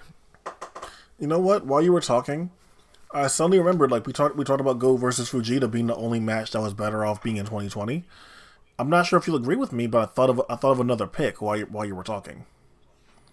Yeah, go for it. I feel like the Inner Circle versus Elite uh, Stampede match being all being going all over the uh, Jacksonville Stadium. I I think that that's a match that only is as entertaining and as fun as it was being in 2020 and realizing we're in such fucked up situ we're in, we're in such a fucked up situation and fucked up times that this match that would have been more serious and would have been this big blow off thing it was like all right fuck it let's just make let's just make this as fun as possible. I feel like that's that's maybe the other only exception i would make to everything else would have been better in another year No, yeah, that's a fair pick, but you know, there's there's the counter argument to that, of course, where I'll just say, well, we could have had war games, you know, um, like if that happened in any other year, it'd be war games, and I'd imagine that might have been better than what we got. But yeah you know, if you're what, a fan, what, what, what, what, do i want to see lax in the war games match I don't know. Maybe if they, maybe if they, maybe if they bled for it. I, I'm always alright. willing to forgive things if uh, you bleed for it. And you know that was the that was the plan, right? That was the name of the dynamite they were gonna do, blood and guts. So Yeah, there was gonna be blood. Uh, but yeah, we'll we'll never know now. Obviously, uh, that angle has passed at least for now. And I did enjoy the Stadium Stampede match. And if anyone is particularly fond of these cinematic matches, obviously those those are gonna be picks too. But yeah, there, there there's a lot of things that are changing, and it's really trial and error. Uh, I I, I, I, can I can understand saying that like AJ Styles versus Undertaker. Like despite how good we might think AJ Styles is, and some people might some people might think that he's like losing a step, which like okay fine, like the dude's fucking like forty one, like.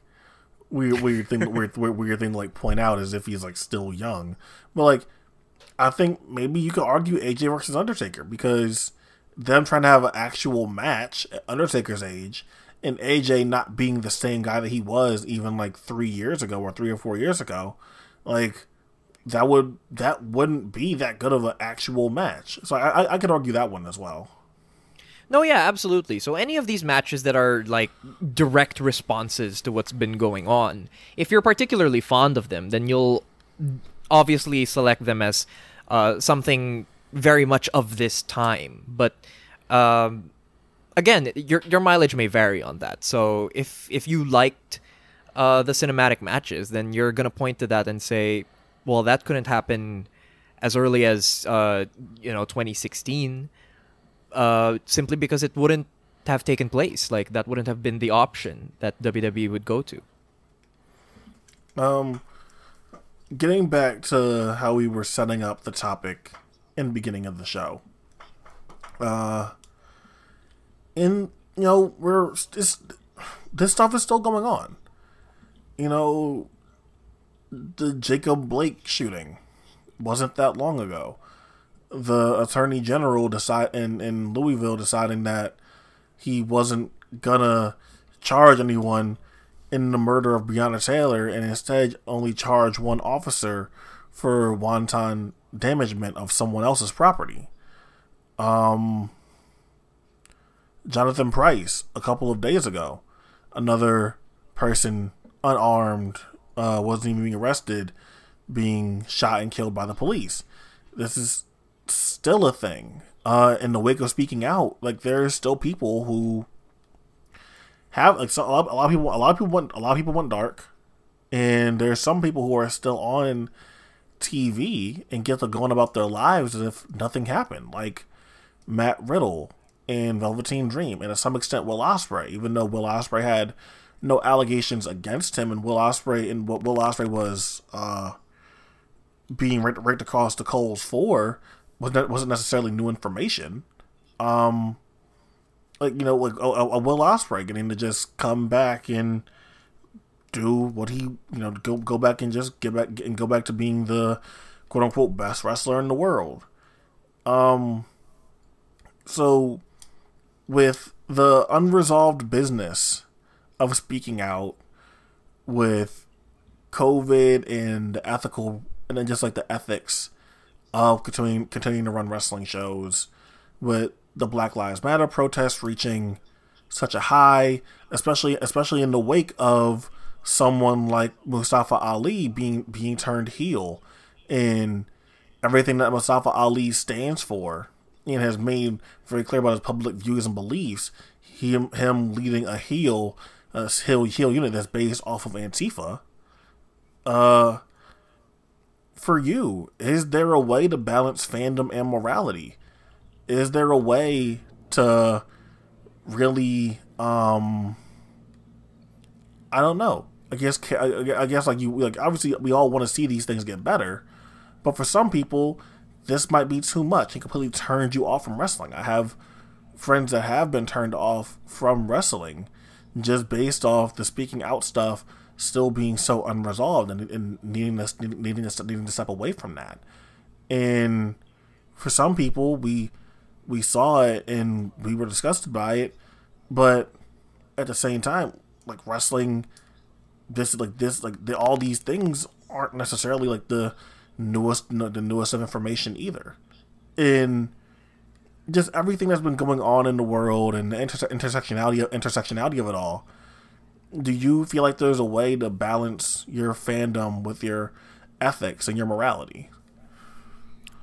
Uh, someone actually messaged me about this uh, on Twitter uh, a few days ago, specifically about speaking out and kind of how to approach matches and shows from people who are, you know, being accused or exposed of being horrible people.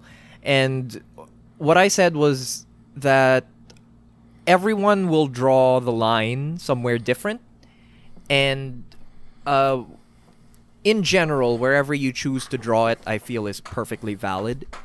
Uh, perhaps the one thing that people should be more thoughtful about, at least, is uh, where they're spending their money. Um, Well, well, if you really well, feel, well, I was, I was going to ask you.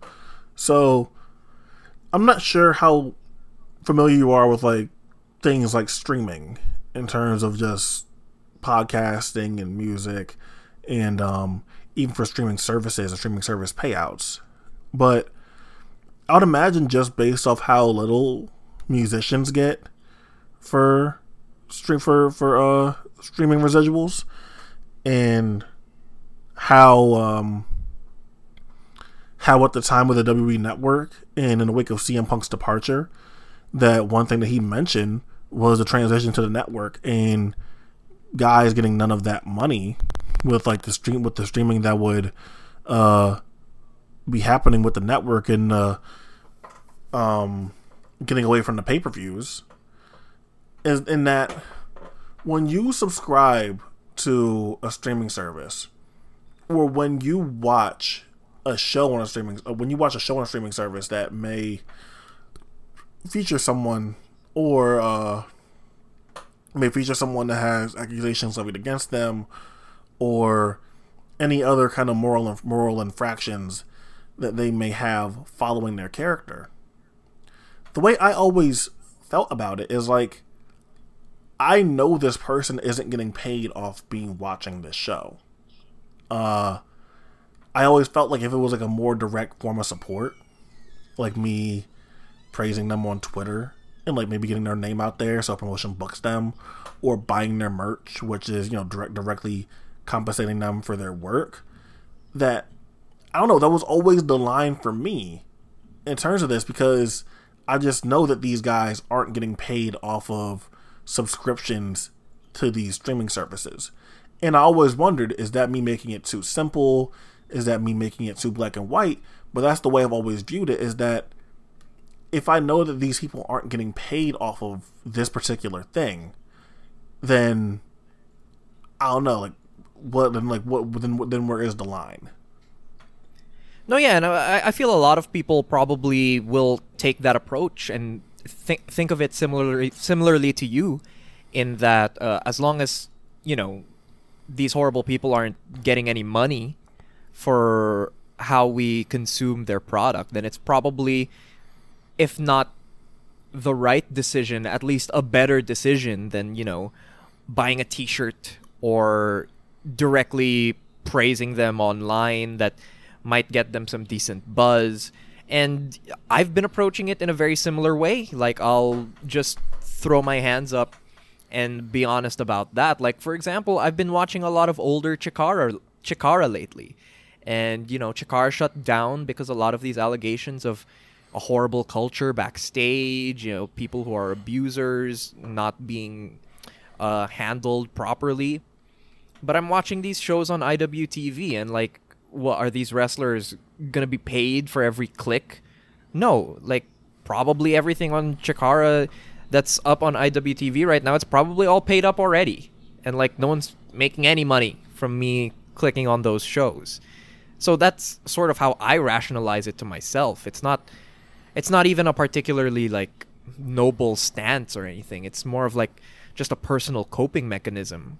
But like you really think about it, and and there's no real way to do to do that to consume wrestling ethically. Like every wrestling fan started by watching the WWE and in some way or form pretty much every wrestling fan has given money to the WWE, a company that both doesn't need it and will probably use that money to, you know, exploit its workers.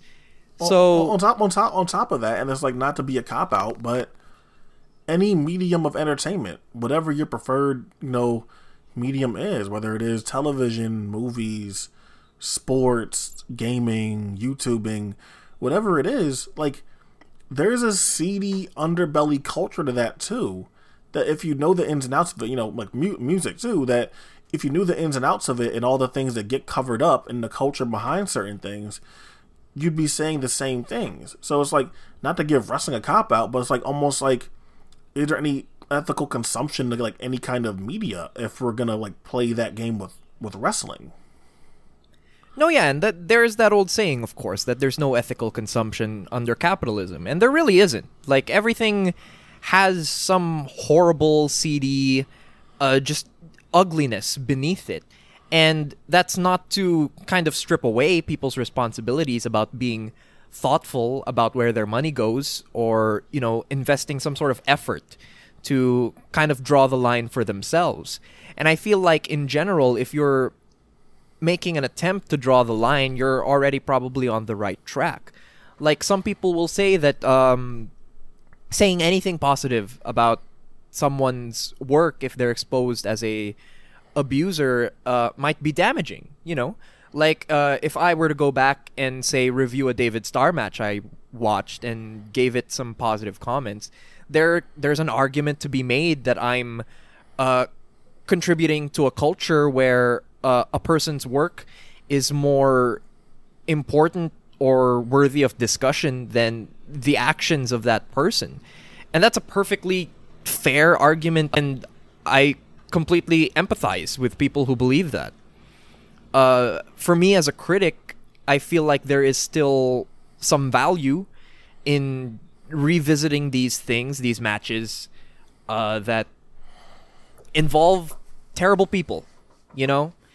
And I think the least I can do, at least as someone who creates content about wrestling and discusses wrestling online, is at least be honest about these things, be at least transparent about where I'm drawing the line, you know?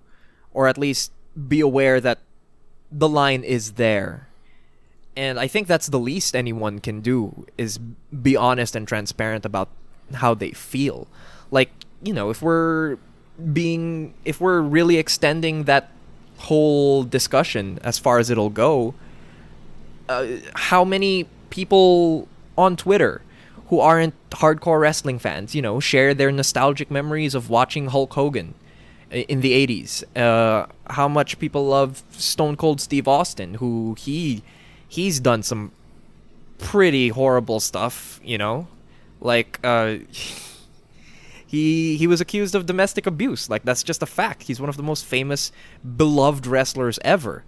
And sure, you know, some people don't know these things about these wrestlers, but the these are things that aren't going to go away and the best we can do as fans and especially as, you know, people like us, you and I creating content about wrestling is that we have to at least understand a where our money is going and B trying to be honest with our criticism that you know maybe something holds up and you can say it holds up but you got to mention that if you're watching this you're watching a person who's been accused of XYZ you know like I, I talked about Eddie Kingston versus Mike Quackenbush in the five match five match primer I did for Eddie Kingston and I, I thought it was necessary to mention that you know Quack's been accused of some pretty shady, horrible stuff. Because there are people who will want to know that. And I don't really want to leave people in a place of ignorance when it comes to these things.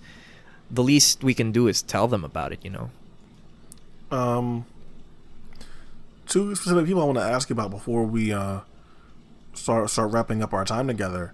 Uh, how has it felt for you watching Will Ospreay during this G1, especially in the way where he has what he's accused of, um, which isn't inherently sexual assault, but the fact that one of his friends and Scotty Wainwright was accused of sexually assaulting Pollyanna.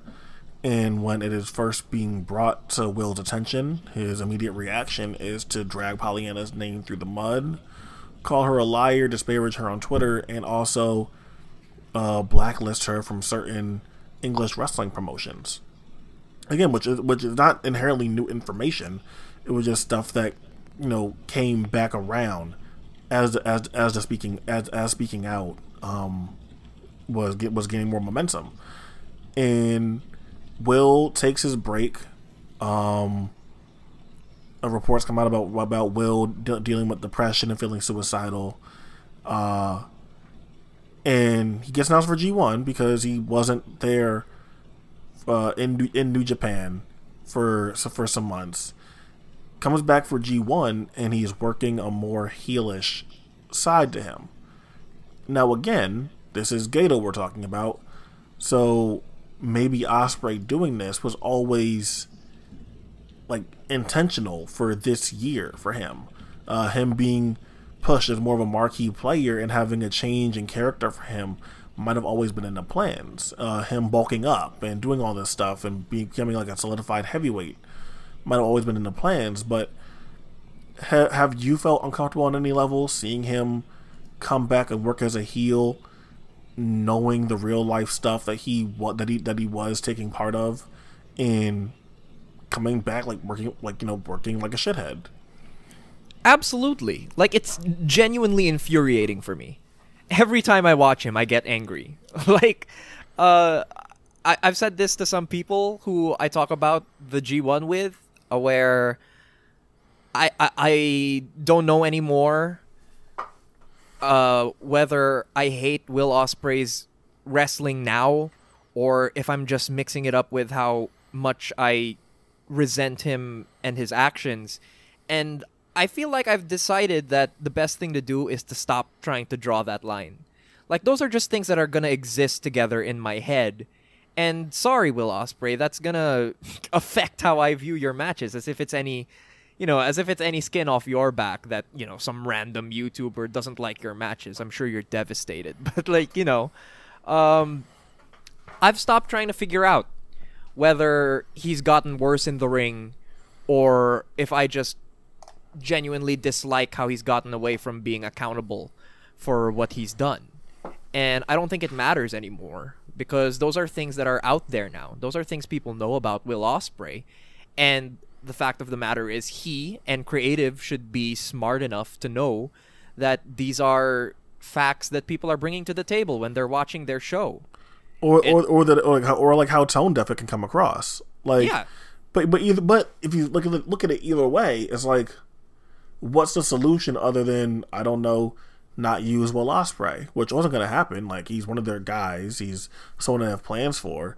But if he comes back, he's just a, he's a baby face and business as usual, and nothing happened. Then is going to come, come going to come across as insincere, and who the fuck would want to cheer for him? But then he comes back working as a heel, and it's like, oh fuck this guy. He thinks he can get have, these allegations against him, and then come back and be like, oh yeah, fuck you. Uh, I'm I'm a cocky heel now. It's, it was a situation where either way, when Will came back, I don't think there's a good version of it. No, yeah, there is no way to win. And like the right thing to do in many people's eyes, my own included, is, you know, not to include him in the G1. Uh make him publicly address uh, these allegations again. Uh, apologize properly in a way that satisfies at least the people he's wronged. You know, uh, I'm sure if uh, the accuser felt some sort of uh, justice was done, then that would go a long way to assuaging a lot of people's misgivings about Will Ospreay. And in any situation of this sort, you have to think about uh, the person who was wronged first. They should be the top priority. So until she's satisfied with how this has been handled or with Will Ospreay's apology or whatever else that would be, the right thing to do would be to just not utilize him on TV. But New Japan has shown that they don't really care about that, you know. Uh, through Do- through all the like, years. uh, I was going to ask, like, do you buy the idea that on some level they're not aware of certain things? I feel like they have every means to be aware, and whether they utilize that or not, they've shown that either way it shows that they don't care, you know? Because they absolutely could know if they wanted to, right?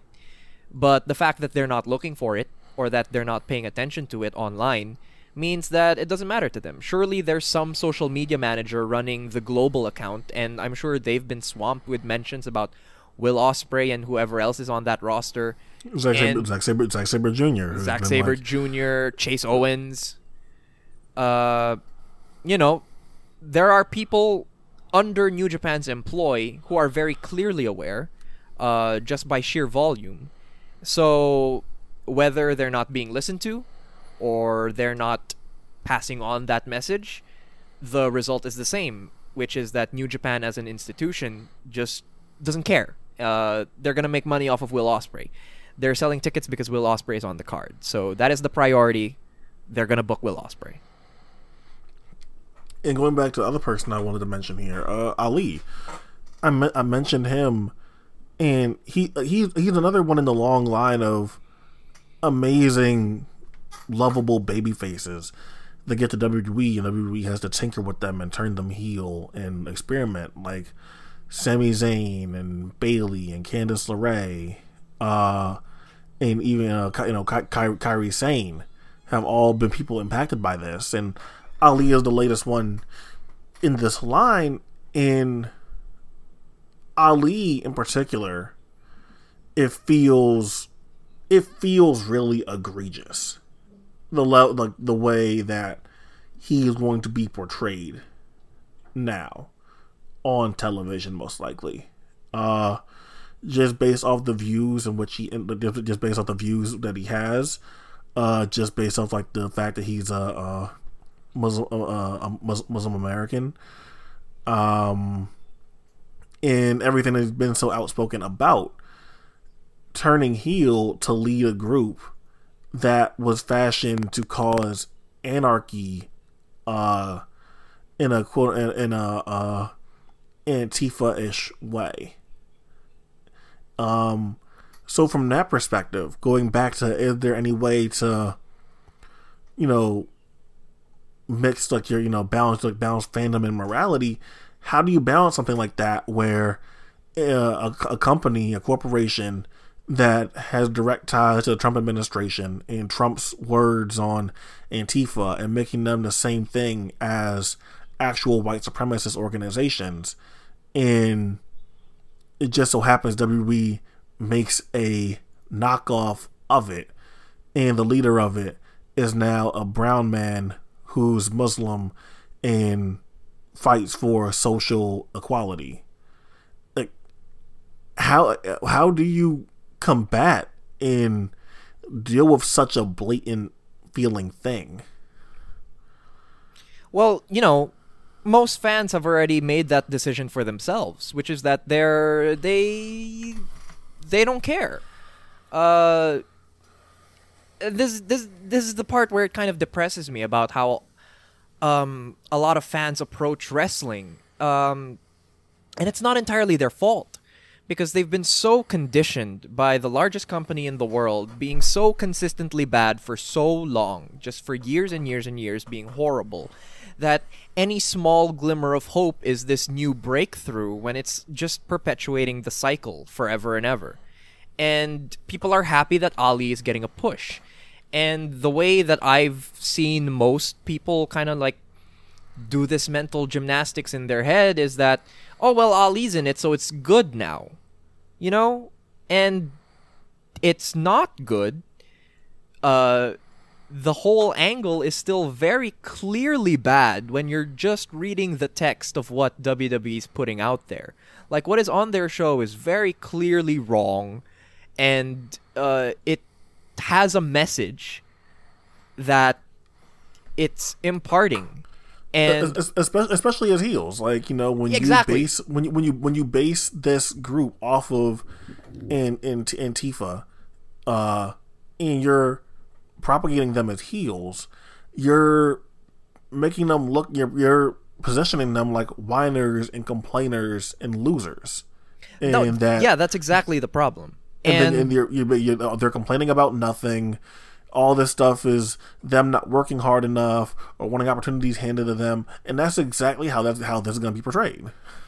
Yeah, absolutely. And that's where the problem lies. And uh, pe- people are acting like it's going to be the easiest thing to uh, look past that. Like, I think most fans who want to enjoy Mustafa Ali in Retribution, uh, what they're probably going to do is cheer Retribution and that achieves nothing for anyone except yourself trying to enjoy the product. Like uh, WWE fans for years have been crafting narratives and reactions in their own minds to make the product bearable. And it's why people hijack shows and chant CM Punk or why they boo all the top guys like Roman Reigns and John Cena, right? Because they're trying to assert some control over a narrative that they feel is going a way that they don't like and now, even that has been taken away from them because there's no live reactions. It's entirely piped in. The WWE completely controls every aspect of the narrative and its moral framing. And people are probably going to say that, well, don't make it such a political thing. There's no real meaning about behind it. When there very clearly is because the WWE is assigning morality to it. Like the very basis and foundation of pro wrestling is good versus evil. People have said that forever. And to tell those stories, you have to assign which characters are good and which characters are to, evil. You have to assign roles, and you're gonna give like little cues and notes that'll show you that these people are bad. Here's why they're bad. Yes, and and now with the Thunderdome, it's not even like little cues and notes anymore. It's just handed to you. They'll just play booze over it so you think it's evil. And so they're the bad guys. Like in the WWE's universe, in the kayfabe of that world, Retribution are the bad guys. And ret- what Retribution represents and what they were based on, that's bad. That's evil. So to put Mustafa Ali of all people in that stable, it's just it's so so tone deaf to anything that's happening in the world and to anything that Mustafa Ali believes. And I've seen an argument that, you know, well, if Mustafa thinks it's okay, it's probably okay. And it's like, Mustafa Ali's trying to earn a living, you know. Yeah, Mustafa, yeah, Mustafa Ali was just on main event with Ricochet. Like, again, like which another thing, like somehow like, Mustafa Ali and Ricochet, two of like the brightest stars that WWE like had under had um you know, up until up until Mustafa Ali gets injured and Kofi Kingston winds up taking his spot and Kofi has his magical run, was Mustafa Ali was was meant for all of those spots. Exactly. Um, and obviously, like you know, the, the WWE way, once you get injured, you lose your spot. Uh, Ricochet just they tampered with him too much, so they he kind of lost all the coolness that he had. And yeah, like I think, like, I think, I really think. Uh, I've had conversations with people about, you know, how much do you really believe the things that you're saying if you still sign with WWE? You know, with Zack Sabre Jr., um, especially in some of Brock's uh, writing work, and even like you know other conversations, like the idea of like how socialist are you? How like you know how like how are like how are you you know so pro all this stuff, but then you took WWE money. Even if you didn't sign, you took WWE money. Like being a Sami Zayn or a, uh, or Mustafa Ali. Even like you know belonging to certain minority groups. How much do you care? Like if you still went and took that WWE contract, and I, I feel like that's like at that point like that's not for me to judge. Like you know, from for me at that point, I'll leave that up to the person. Uh, the individual that signed there to, to, to judge that.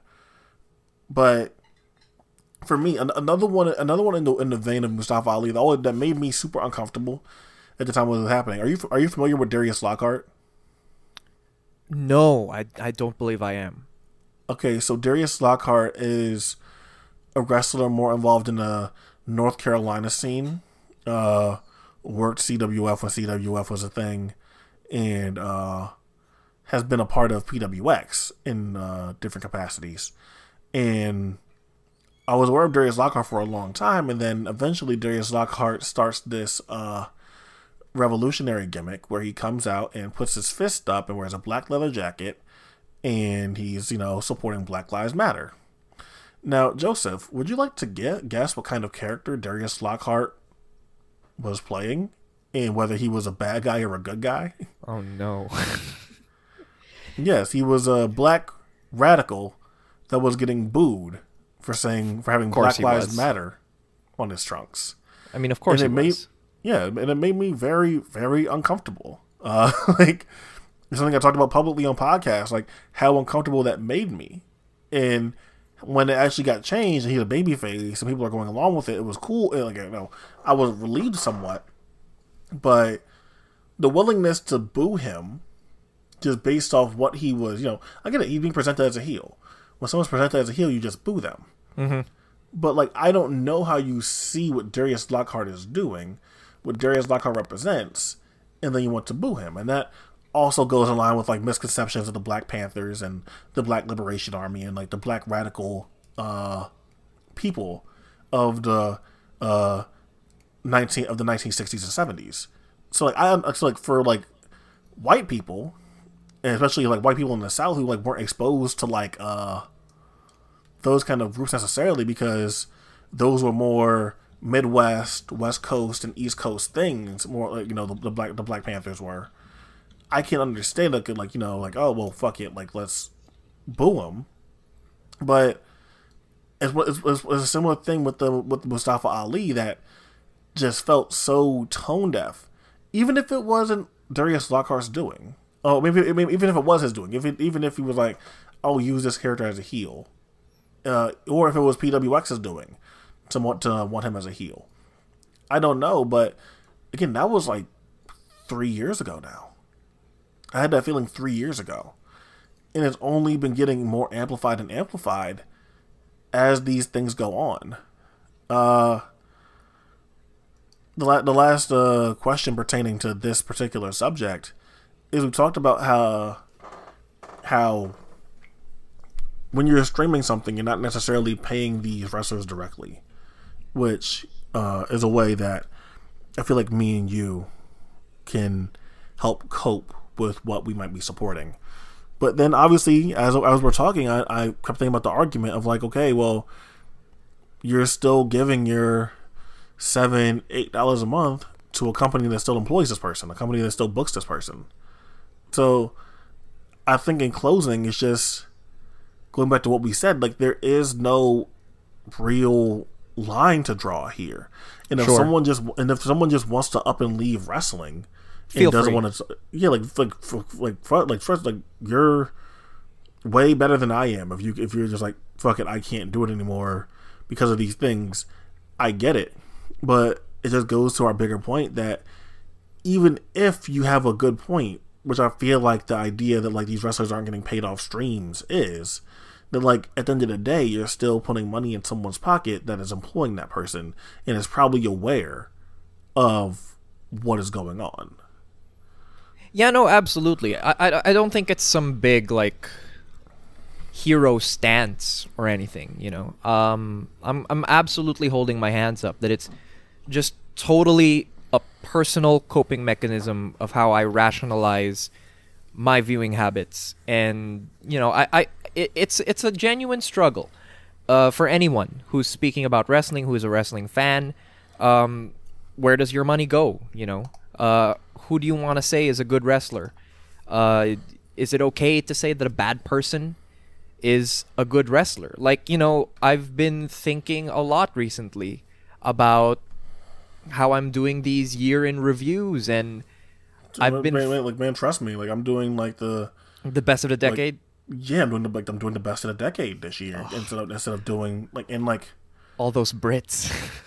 yeah, but it, like, and it's like dude, like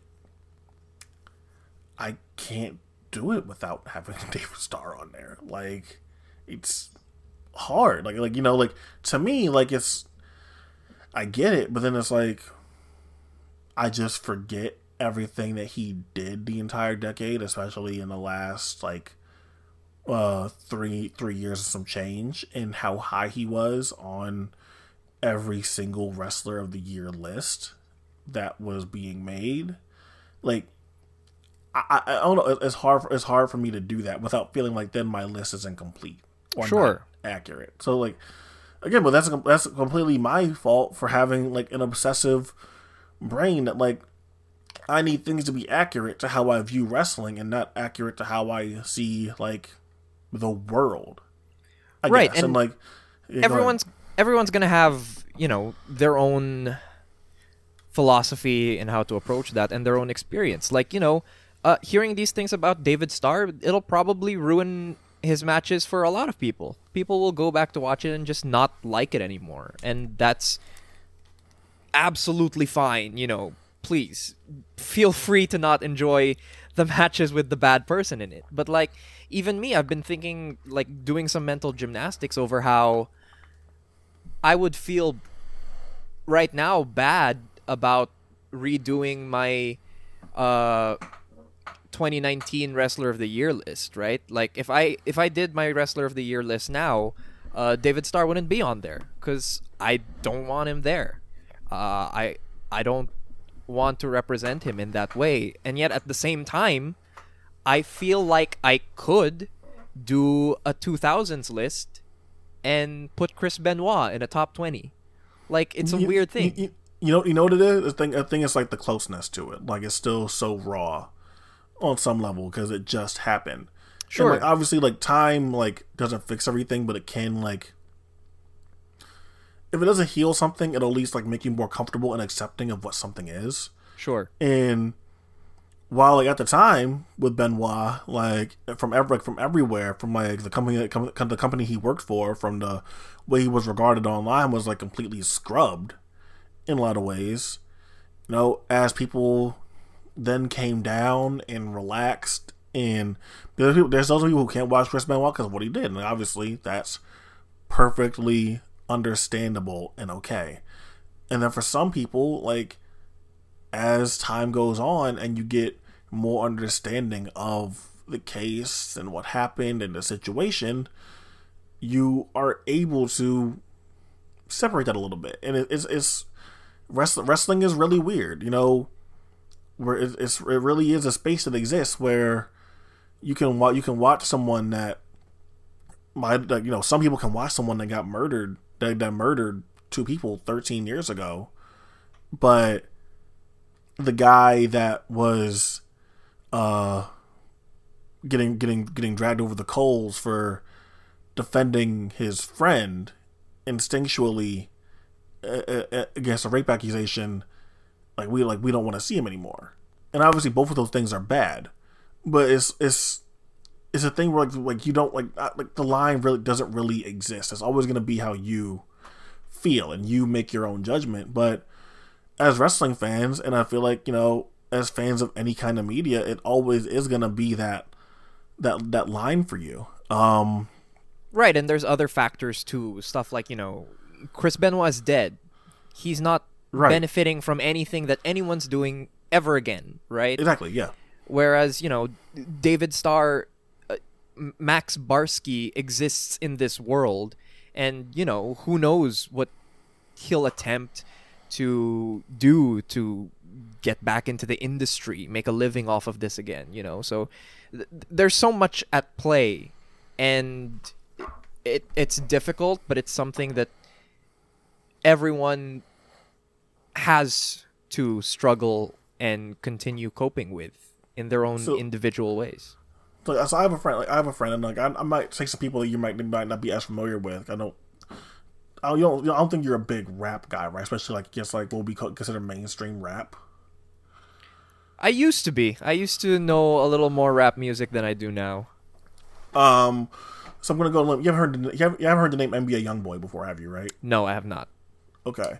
Um, I have a friend that is really, really adamant on not supporting NBA YoungBoy and thinks he's a piece of shit and he treats women poorly. There's videos of him um, abusing a woman that he was in a relationship with. Uh, granted, NBA YoungBoy is it makes no excuse, but NBA YoungBoy is 20 years old and grew up in a very impoverished area of Louisiana with no guidance or parental figures to really steer him in a better direction. But, you know, this person really adamant that, hey, like, I understand the circumstances, but he's still a bad person. Like, I can understand that.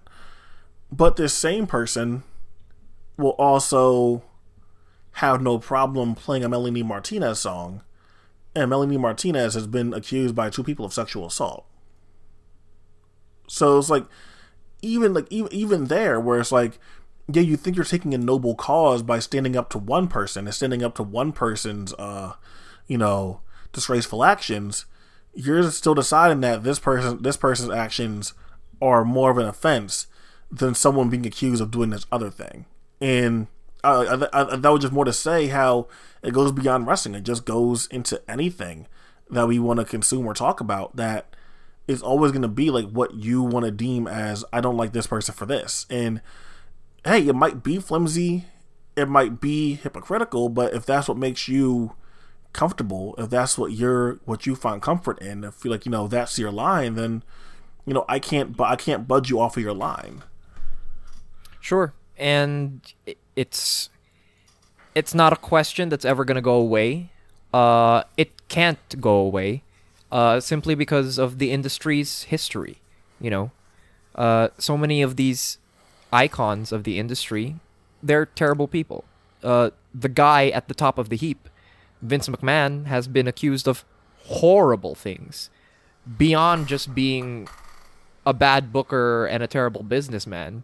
His, know, own, his own his own sexual assault cases, exactly bribing bribing, bribing cops to stay off a murder trail, um, and all the other corrupt, damaging shit he's done to people he's been uh, he he's employed uh or been or been around. Like it starts it starts from the top and like yeah the industry the industry is bad all the way to the very tippy top and all the way down to the bottom. Like there's just no getting around that. And the thing to do is to try to speak in ways that could potentially make it better for everyone involved but you know that's just one of the facts of these things is that top to bottom, it's bad. There's bad people top to bottom.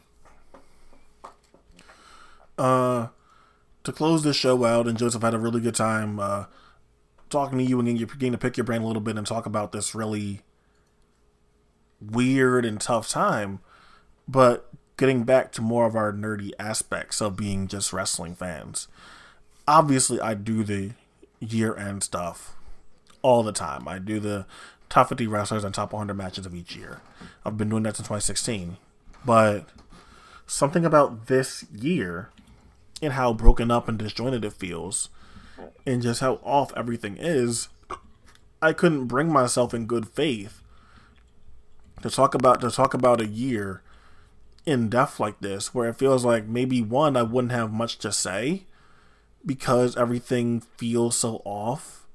And two, it would feel weird to give it that same treatment when it feels like the year isn't complete and maybe you're not getting the best effort from these guys, you know, due to circumstances and maybe just like you know the the lack of free the lack of frequent frequent uh, you know frequency on getting to see wrestling unless it's you know your big major companies like AEW and WWE and and uh and, and New Japan the amount of wrestling is just down even now. Um, so that's what caused me to go with doing the decade list instead. For for you, I mean, I mean, I mean, I mean, still staying here, like you know, it's hard for me to do that. But you know, Okada versus Naito still happened. Okada mm-hmm. versus Naito is a match that like I I regard as was going to go down as an all time great match, like the Misawa Kobashi from 2003 of this New Japan era. I really feel like that's a classic, legendary feather on top of this era match that because of the year it happened in, it might kind of get lost in time somewhat. So I already made my decision based off what I'm gonna do and what I, and what I'm gonna try here. Maybe at some point I'll go back in 2020 and rewatch stuff and try to do a more complete list instead of like falling off of it due to the other things that were swirling through my head. But for you, as someone that does try to do like your year end stuff and give your opinion on what you thought the best of the year was, do you count 2020 really as like a complete year um, in wrestling? Uh, to me, it doesn't matter if it's a complete year or not. I think I think especially because of the difficulty of the year, that it should be covered. Uh, I will be doing a year-end video for sure. There's gonna be a match of the year list. There's gonna be a wrestler of the year list, and it's because of the circumstances that that list, that exercise in covering wrestling in a calendar year will be more fascinating. I think it the discussion will be more interesting because of it. Uh, because of exactly what the topic of this podcast has been to see how people adjusted, to see who made the best of the absolute worst situation that there could be. And I think celebrating those accomplishments is particularly important in a year where everything is so difficult. Celebrating those, uh, you know, little pockets of just joy and enjoyment in this crazy art form is even more necessary. So I think it absolutely counts. And in some ways, it might count even more because of how it's been. It, it was a, it was a conversation uh, to you know re- reach reach across an, an entertainment mediums again. It was a conversation with the NBA too. Is that being in the bubble and being in such a different circumstance for uh, these things, playing playing on neutral ground all the time. There's no home there's no home court advantage. There's no advantage to having like your rowdy fans there to make noise and do this and do that and create this atmosphere that throws off the visiting team. Because of that, do people uh, or, or in, the advantage, people theorize there was an advantage on shooting shooting on the same rims and baskets every every uh every other day and every day. So people people thought about, well, do we count the NBA champion who wins in the bubble the same way that we count it any other year? And for me, it, it kind of like was the same answer that you gave here is I actually count it. I might count it more because this is such like the purest version of basketball that we that we're gonna see. This isn't something influenced by outside circumstances, by crowd noise and atmospheres and all that kind of stuff. This purely straight up who is better at basketball. And I think for me, in how I view it, that made me view as whoever wins the NBA title here, which will probably wind up being the Los Angeles Lakers, as I view this as more like this is a this is a definitive championship ring because this wasn't about anything else. It's about who is the best at basketball. So when I say that and then look apply that kind of apply that kind of thing to wrestling, like I can see that why like I can see when you go back and do your end of the year stuff, why like you know what you know what this is gonna come back to wrestling in its purest form. This is this isn't gonna be influenced by how over someone is or uh how good this other thing is. It's, basically gonna be how good is how good is the wrestling? How much did I like the wrestling? And certain people have advantages there. Like I feel like a Timothy Thatcher, if he keeps getting opportunities, definitely has definitely has an advantage here. Uh, Daniel Bryan, if he decided to come back and like you know, really really get in the mix of stuff, definitely has an advantage here. But I I, can definitely see your point. It may it may be some point down the line, I want to come back to 2020 and try to do more of a. Uh, over overhaul overall comprehensive uh, list, but just right this just right this year with everything going on, it w- it wouldn't have felt right. But I I've, I I completely understand your desire that because this is such an off year, you can't not talk about it.